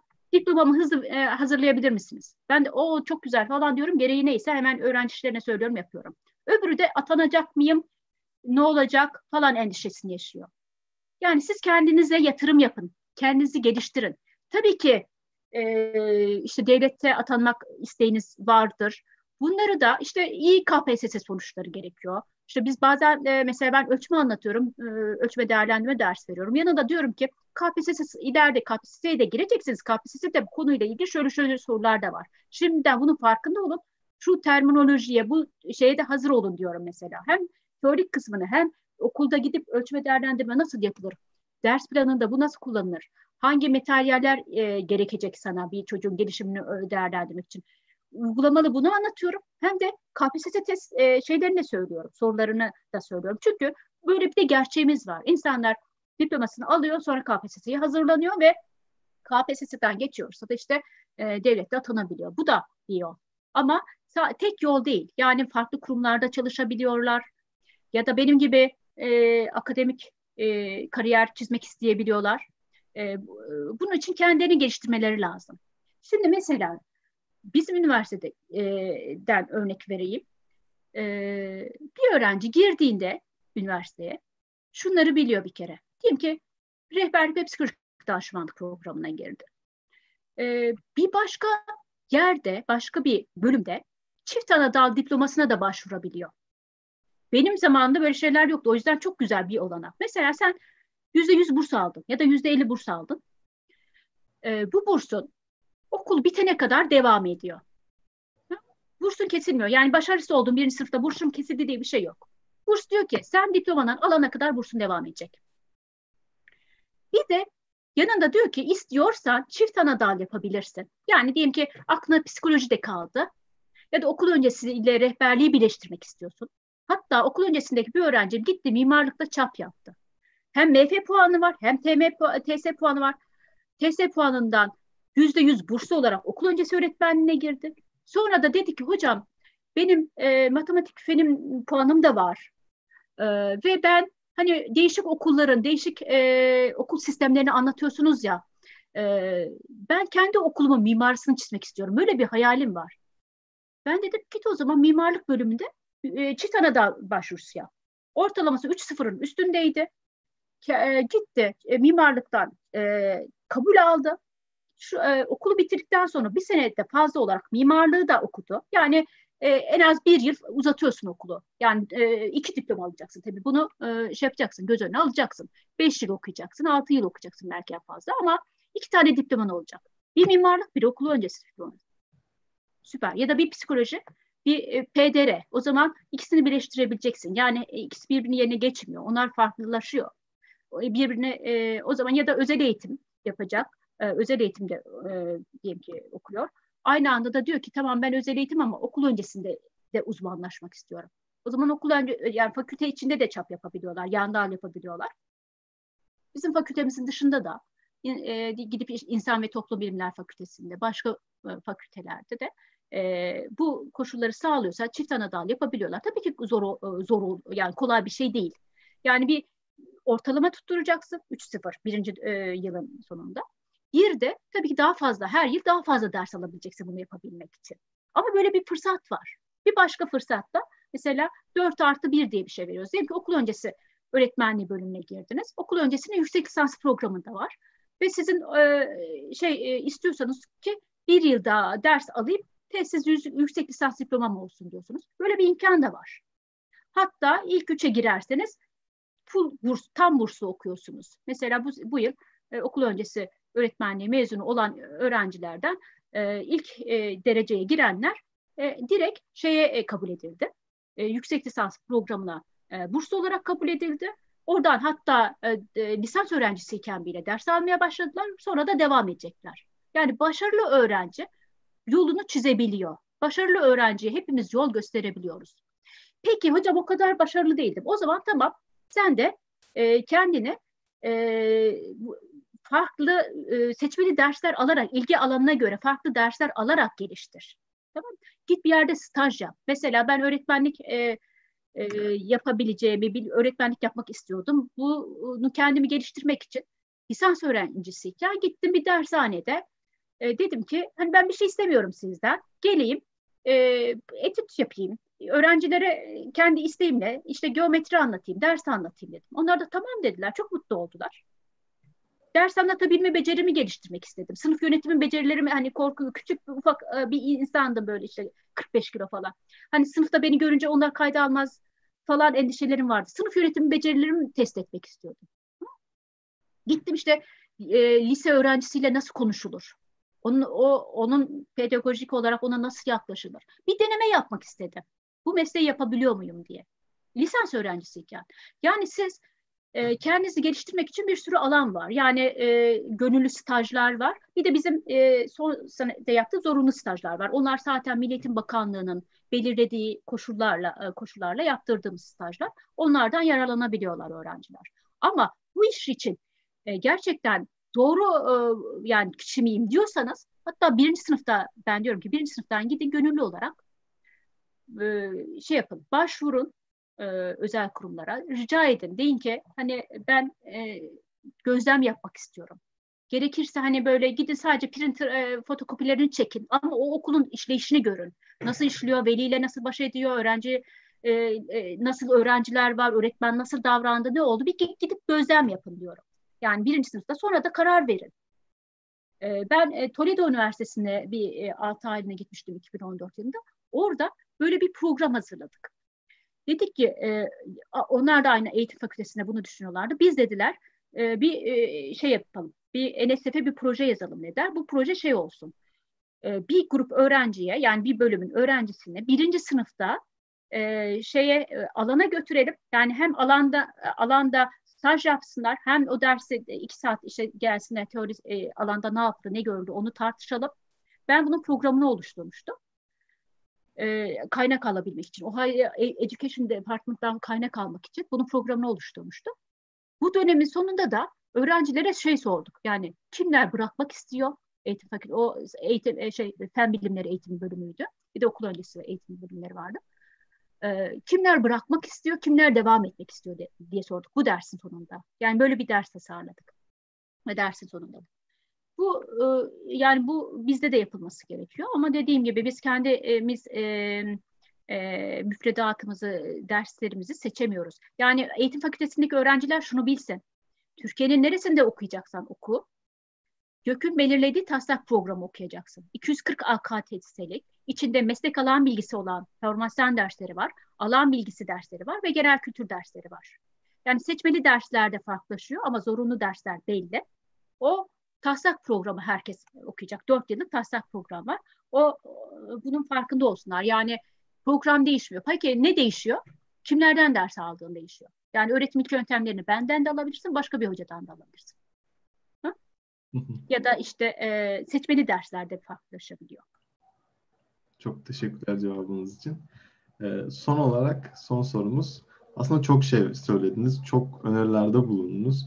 Ee, belki hani daha kısa aklınıza gelen ekstra söylemek istediğiniz e, Türkiye'de Türkiye'de ya da dünyanın farklı yerlerinde bizi izleyen gençlere önerileriniz var mıdır? Varsa nelerdir?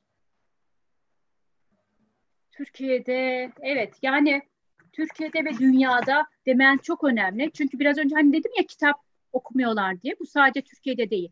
Benim Amerika'da doktora yaparken e, çok samimi bir arkadaşım var e, politik science'da e, çok iyi şu anda e, Amerika'da e, kaldı. İşte orada e, profesör. E, o, o bana söyle, söylüyor. Bazen şey konuşuyoruz. Diyor ki mesela kitap öneriyorum. Öğrenciye bu kitabı oku diye. Sonra gel tartışalım diye. Ama kitabı e, tamamını okumak yerine kitabın özetleri var. Bazılar hani kitap özeti nasıl diyeyim e, bazı yazarlar da o kitabı değerlendiriyor özet çıkartıyor. Gidip o sadece o yazarın yazdığı özeti hani ön sözü ya da şeyi okuyor. Onun içinden bir şeyler alıp bana okumuş gibi e, satıyor. Ya da ne bileyim işte Syracuse Üniversitesi'nde e, işte e, öğren, lisans seviyesinde ben e, işte e, regresyon analiz dersinin e, asistanıydım. Öğrenci profilini biliyorum. Eşim matematik e, derslerine giriyordu. Onları biliyorum. Yani e, nasıl diyeyim sorunlar sadece burada değil yani. Hani biraz önce dedim ki yüksek öğretimde kaliteyi herkes tartışıyor. Herkes arzuluyor. Yurt dışında da böyle. Yani her yerde bir e, nasıl diyeyim kolay her şeyin kolayına kaçalım. İşte öğretmen dadı olsun, arkamızdan e, koştursun falan. Bu profil her yerde var maalesef. Orada da iyiler var, geride kalanlar var tabii ki. Bir de şeyi hatırlatmak istiyorum. Ben bir geçen seneki hani sizlere e, çok fazla şey var ama tamam bir şey hatırladım ama yani çok e, zamanınızı almak istemiyorum. Yani insanlar kendi ihtiyaçlarına bir baksınlar. Yani benim koşullarım ne? Benim ihtiyacım ne? Ben ne olmak istiyorum? Bunları iyi değerlendirsinler tercihlerini yaparken. Sonra mesela öğrencilerim hep derste Maslow'un ihtiyaçlar analiz e, şeylerini veririm, e, basamaklarını anlatır. Bunu herkes bilir. Böyle diyor ki fizyolojik ihtiyaçlar var ilk önce. Yani insan bir yere gittiğinde işte karnını doyuracak sağlık sorunu şey var. İşte kampüse geldin bir kampüste nedir işte diyeceksin ki ya başıma dert, e, başım sağlık sorunu yaşarken hemen ambulans var mı? Sağlık merkezi var mı? Evet var hemen kampüsümüz içinde. Hastanesi 15 dakika uzaklıkta e, tam teşekkürlü bir hastanesi var. E, bunu düşünmesi lazım. Yani sağlığım e, mı sağlayacak? İşte Covid dönemindeyiz. E, şey Covid e, sorundan dolayı pandemi dönemindeyiz. Yani steril mi, temiz mi, gerekli önlemler alınıyor mu? E, mesela biz e, yurt dışından öğrencilerimiz vardı. Aylardır yurtlarda en e, güzel şekilde onları e, tuttuk ve e, şey yaptık. Yani yurtta kaldılar ve her türlü ihtiyaçları karşılandı. Yani bir üniversite insanların ilk önce böyle temel ihtiyaçlarını işte yeme, içme, barınma, beslenme gibi temel ihtiyaçlarını karşılayabilecek kapasitede olması gerekiyor ve yöneticilerinin de bunları böyle öngörüp hemen zamanında mesela e, gerekli önlemleri alması gerekiyor. Pandemi dönemi Türkiye'de yaşandığı an ikinci gün biz mesela online derslere geçebildik. Niye? Altyapı var. Niye?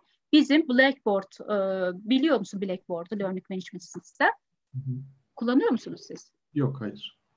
E, bu online learning management sistem. Biz ona O-Learn diyoruz ama Blackboard'u ben Amerika'da da kullanmıştım. Şimdi çok çok ilerledi.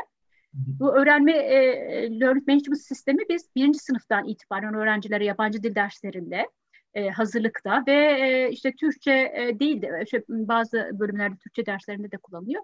E, Atatürk ilkeleri e, gibi derslerde e, tam online kullanıyorduk e, ya da yarı zamanlı hibrit, hibrit ders olarak kullanıyorduk. Ben de mesela o da e, o platformu bütün ders materyallerimi koymak ya da bir makale yükleyip öğrencilere gidip bunu alın, indirin, okuyun demek için bir şey paylaşım e, materyal olarak kullanıyordum. Bunlar için eğitimler almıştık. Her fakültenin bu sorumlusu var teknik e, e, şeylere, diğer öğretmenlere eğitim verebilmek için, sorunlara cevap verebilmek için kişiler var. Bunun böyle bir altyapımız vardı ve buna bir kaynak harcanmıştı. Çok da güzel. Hatta ben öğretim teknolojileri uzmanıyım. Yani şeyim alanım. Bir teknolojiyi kullanacaksan gerçekten tam kullanman lazım. Bir derde deva olması lazım. Yoksa ona niye bu kadar para verdin? Değil mi? Bunun hesabının iyi yapılması gerekir. E, ta, bütün o fon, e, mesela o teknolojinin bütün fonksiyonlarını çok etkili kullanmak gerekiyor. Verimli kullanmak gerekiyor. Kullanmıyorsan o teknoloji niye elinde var? E, bununla ilgili de bir şey söylemek istiyorum. Tezimle de ilgili olduğu için e, önemli çünkü.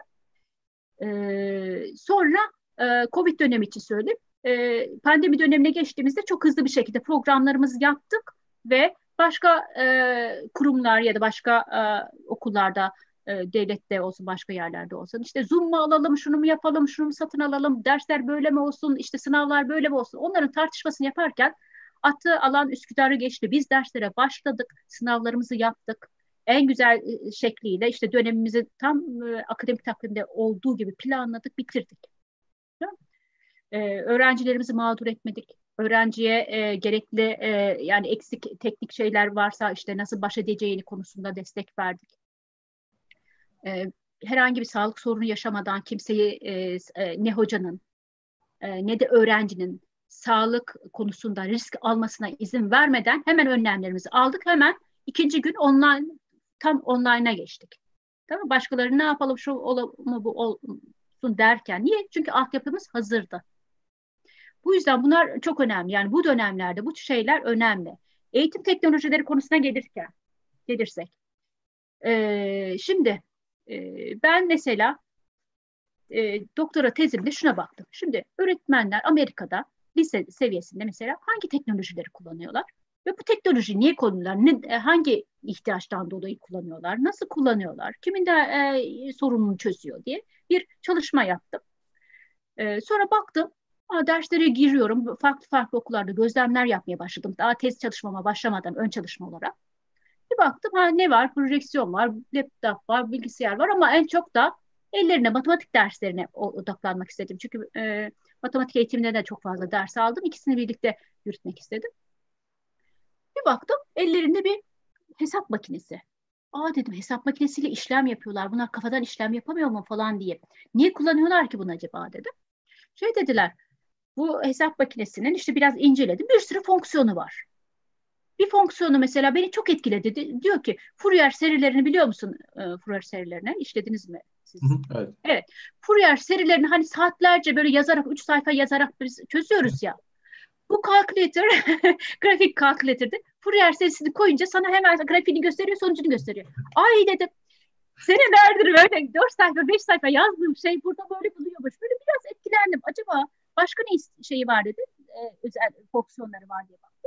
İşte istatistik yapabiliyor, işte e, grafik gösterebiliyor, e, üç, üç boyutlu resim çıkartabiliyor sana. Sen e, fonksiyonu veriyorsun, grafiğini çizebiliyor falan. Aa ne güzelmiş. Ben bunu bir inceleyeyim dedim. Nasıl işliyorlar? Tamam Tez konumu bunun üzerine yaptım. Öğretmenler niye işliyor bunu? Yani şey kullanıyor bunu. Öğrencilerin öğrenmesine etkisini. Bunları öğrenciler arkasından bunu incelerken falan ne çıktı? Bir öğrencilere etkisi. Mesela gerçek fonksiyonlarını kullanmıyorlar. Sadece dört işlem için kullanıyorlar. Dolayısıyla bir şeyin yüzde yirmi beşi e, of hani e, zam e, e, fiyatı ya da düşük fiyatı falan diye böyle gidip markette al bir arkadaşım mesela Amerikalı bir arkadaşımla alışverişe gittik.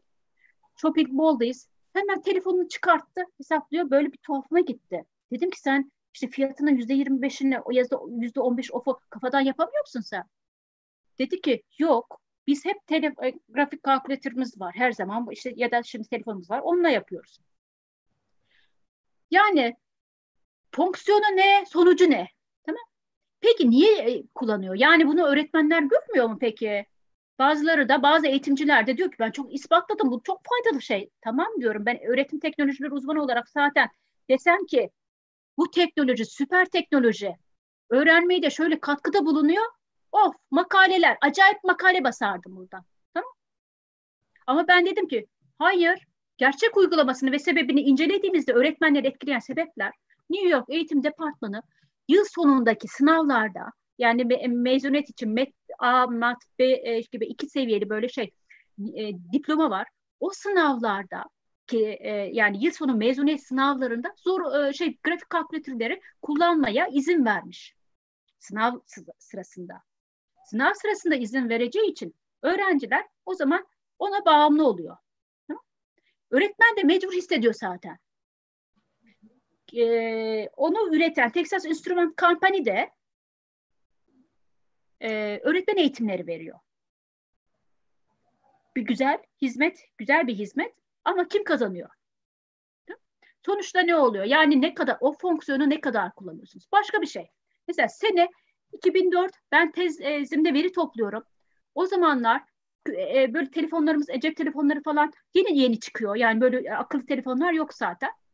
Küçük bir el bilgisayarı aldım. Sebebi ne biliyor musun?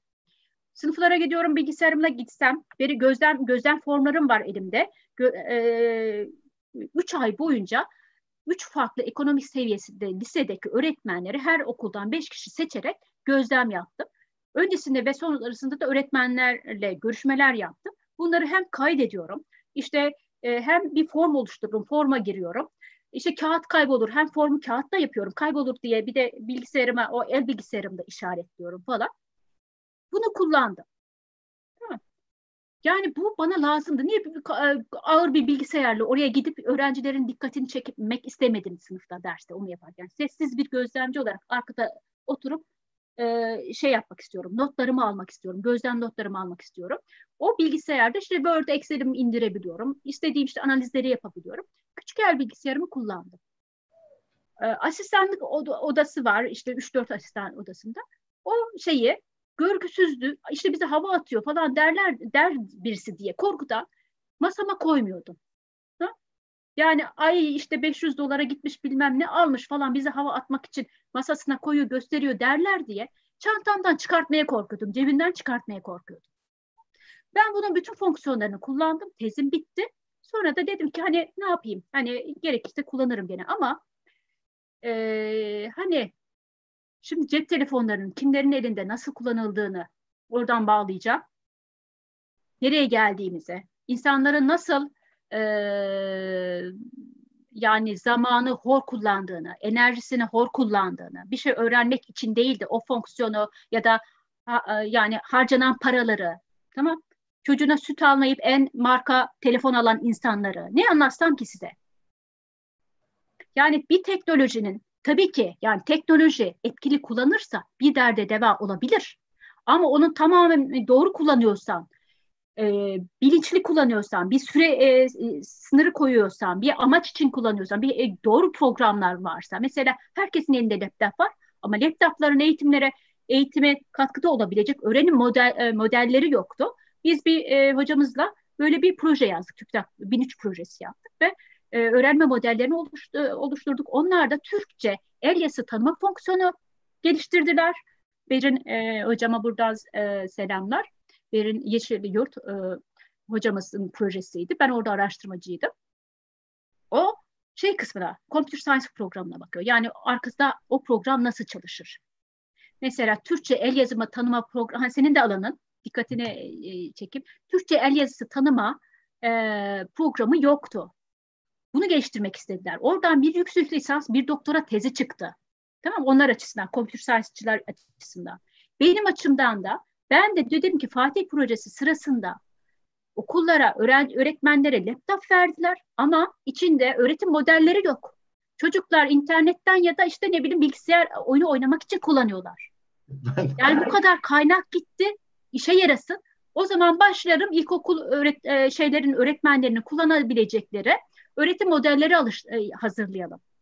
Gittim işte e, Milli Eğitim Bakan e, şey e, yani bir ilçede yaptık. Bir o izinleri aldım. Gerekli izinleri değerlendirme yapmak için işte öğretmenler nasıl kullanıyor, öğrenciler nasıl kullanıyor, kağıtla öğrenince nasıl oluyor, tabletle yapınca ne oluyor, onların karşılaştırmasını yaptım. Hangisi daha kolay, öğrenci sevdiyse niye sevdi, sevmediyse, beceremediyse niye beceremedi.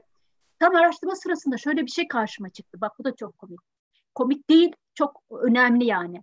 Şimdi öğretmenlere ben dedim ki test yapacağız. Sınıfınızdaki en hani e, zorluk çeken, öğrenme zorluğu yaşayan öğrenciye. Bir de ortalama, standart öğrenci. Bir de en iyi yani öbürlerinden daha böyle outlier'lar yani ortadan birkaç kişi. En kötü e, en e, şey altta yani dışarıda kalan işte ne bileyim ya akademik motivasyonu düşük olabilir, dikkat eksikliği olabilir, yazma sorunu olabilir, okuma sorunu olabilir o öğrenci. Bir de en iyileri. Bunlardan oluşturan bir grup oluştur. Her sınıftaki öğretmen de böyle bir grup oluştur. Onlara test edeceğim dedi. Sonra bir arkadaşımız da asistanlardan birisi kamerayı alıyor. Ben de 2-3 kamera birden alıyor öğrenciler çalışırken. Bir baktım öğrenci tersten yazıyor. Düz yazmıyor. Yani böyle sağdan sola değil soldan sağa doğru yazıyor çocuk. Berin Hoca'ya döndüm. İşte bunu nasıl halledeceksin şimdi dedim. Yani çünkü okuma el yazısı tanıma teknolojisini bağla, bağlamında olarak işte sağdan sola doğru e, programı geliştirdiler. Çocuk soldan sağa doğru. Peki dedim şimdi şey yapabilecek miyiz? Bu yeni bir proje konusu. Yani bu öğrenme güçlüğünü ya da e, işte e, tespit için kullanılabilir mi ya da çözüm için kullanılabilir mi? Tamam yeni bir şey çıktı. Evet bu kadar. Anladım cevabınız için. Çok teşekkürler. Ben o Fatih projesini hatırlıyorum. Ben lise 1'deyken galiba yürürlüğe girmişti. Bize dağıtmışlardı Fatih o tabletleri vesaire. Gerçekten ben hatırlıyorum içerisinde hiçbir şey için kullanmadık. Yani eğitimimiz için kullanmadık. Evet sonradan işte bunları bir şeyler oluşsun diye çalışıldı. Hı-hı. Hani e, TÜBİTAK şey açtı. Proje e, çağrısı açtı. Benim bizim projemi gibi başka insanlar da bir şeyler yapmaya çalıştı. Ondan sonra hani bir şeyler geliştirildi ama bilmiyorum hani şu anda ne kadar gerçekten kullanılıyor. Yani bir de bir şey yapıyorsunuz ama sürdürülebilirliği, yaygınlaştırılabilirliği de çok önemli. Çok teşekkürler cevabınız için. Hocam yayın için de tekrardan size çok teşekkür ederiz davetimizi e, kabul ettiğiniz için. Bence çok güzel, çok verimli bir yayındı. Çok e, çok detaylı bilgiler verdiniz. Çok güzel bilgiler verdiniz. E, tekrardan bunun için teşekkür ederiz. E, Benim için de çok eğlenceliydi. Hem de e, samimi bir şekilde konuştuk. E, üniversite öğrencilerimiz, işte öğrenci aday, şey üniversite adaylarımız, onlara şimdiden başarılar diliyorum. Umarım kendi gönüllerinde yatan, gönüllerinde yatan, kendilerine uygun en güzel e, yani kendini gerçekleştirebilecekler. Maslow'un ihtiyaçlar önerisinin tepesinde kendini gerçekleştirmek var. Kendini gerçekleştirebilecekleri, hayallerinde ulaşabilecekleri, kendini iyi hissettikleri yerlerde olsunlar. Tamam? İnşallah diyelim. Evet. Ee, umarız başka bir yayında yine böyle güzel bir şekilde görüşmeyi dileriz. Ee, bizi takip eden arkadaşlarımız için e, bir sonraki yayın 26 Temmuz yani yarın Utku Demirsoy ile Hayata Farklı Kadrajdan Bakmak. Ee, şimdiden duyurmuş olalım bunu da. Ayrıca e, canlı yayınlara başladığımız zaman veya kanalımıza farklı bu güzel konuşmalardan farklı güzel kesitler ekliyoruz yer yer. Onlardan haberdar olmak için abone olmayı ve konuşmayı faydalı bulduysanız beğen butonuna basmayı unutmayın. Ee, hoşça... Ben de sizin için bir şey söyleyeceğim. Yani Kesişen Yollar Derneği ve arkadaşlarınızla Selim Önal benim Sabancı Üniversitesi'nden e, akademik destek programında çalışan öğrencilerden birisi idi. Sonra tabii e, çok ilerledi. Brown Üniversitesi, sonra Google falan. E, çok sevdiğim bir e, insan. E, kendini çok güzel yetiştiren bir kişi. E, ne yapacağını çok iyi biliyor. Ben öyle e, Kesişen Yollar Derneği ile öyle tanışmıştım Selim aracılığıyla. Ve sizler gibi insanları yani yurt dışına gidiyorsunuz orada okurken bir şeyler yapmak istiyorsunuz. Birileri için bir şeyler yapmak istiyorsunuz. Siz, yolunuz açık olsun. Çok çok teşekkür ederiz güzel sözleriniz için. Çok sağ olun. Hocam hem size hem de arkadaşlarımıza, bizi izleyenlere iyi akşamlar diliyoruz. Hoşçakalın. Ee, başka yayınımızda, bir sonraki yayınımızda görüşmek üzere. Görüşmek üzere. Hoşçakalın.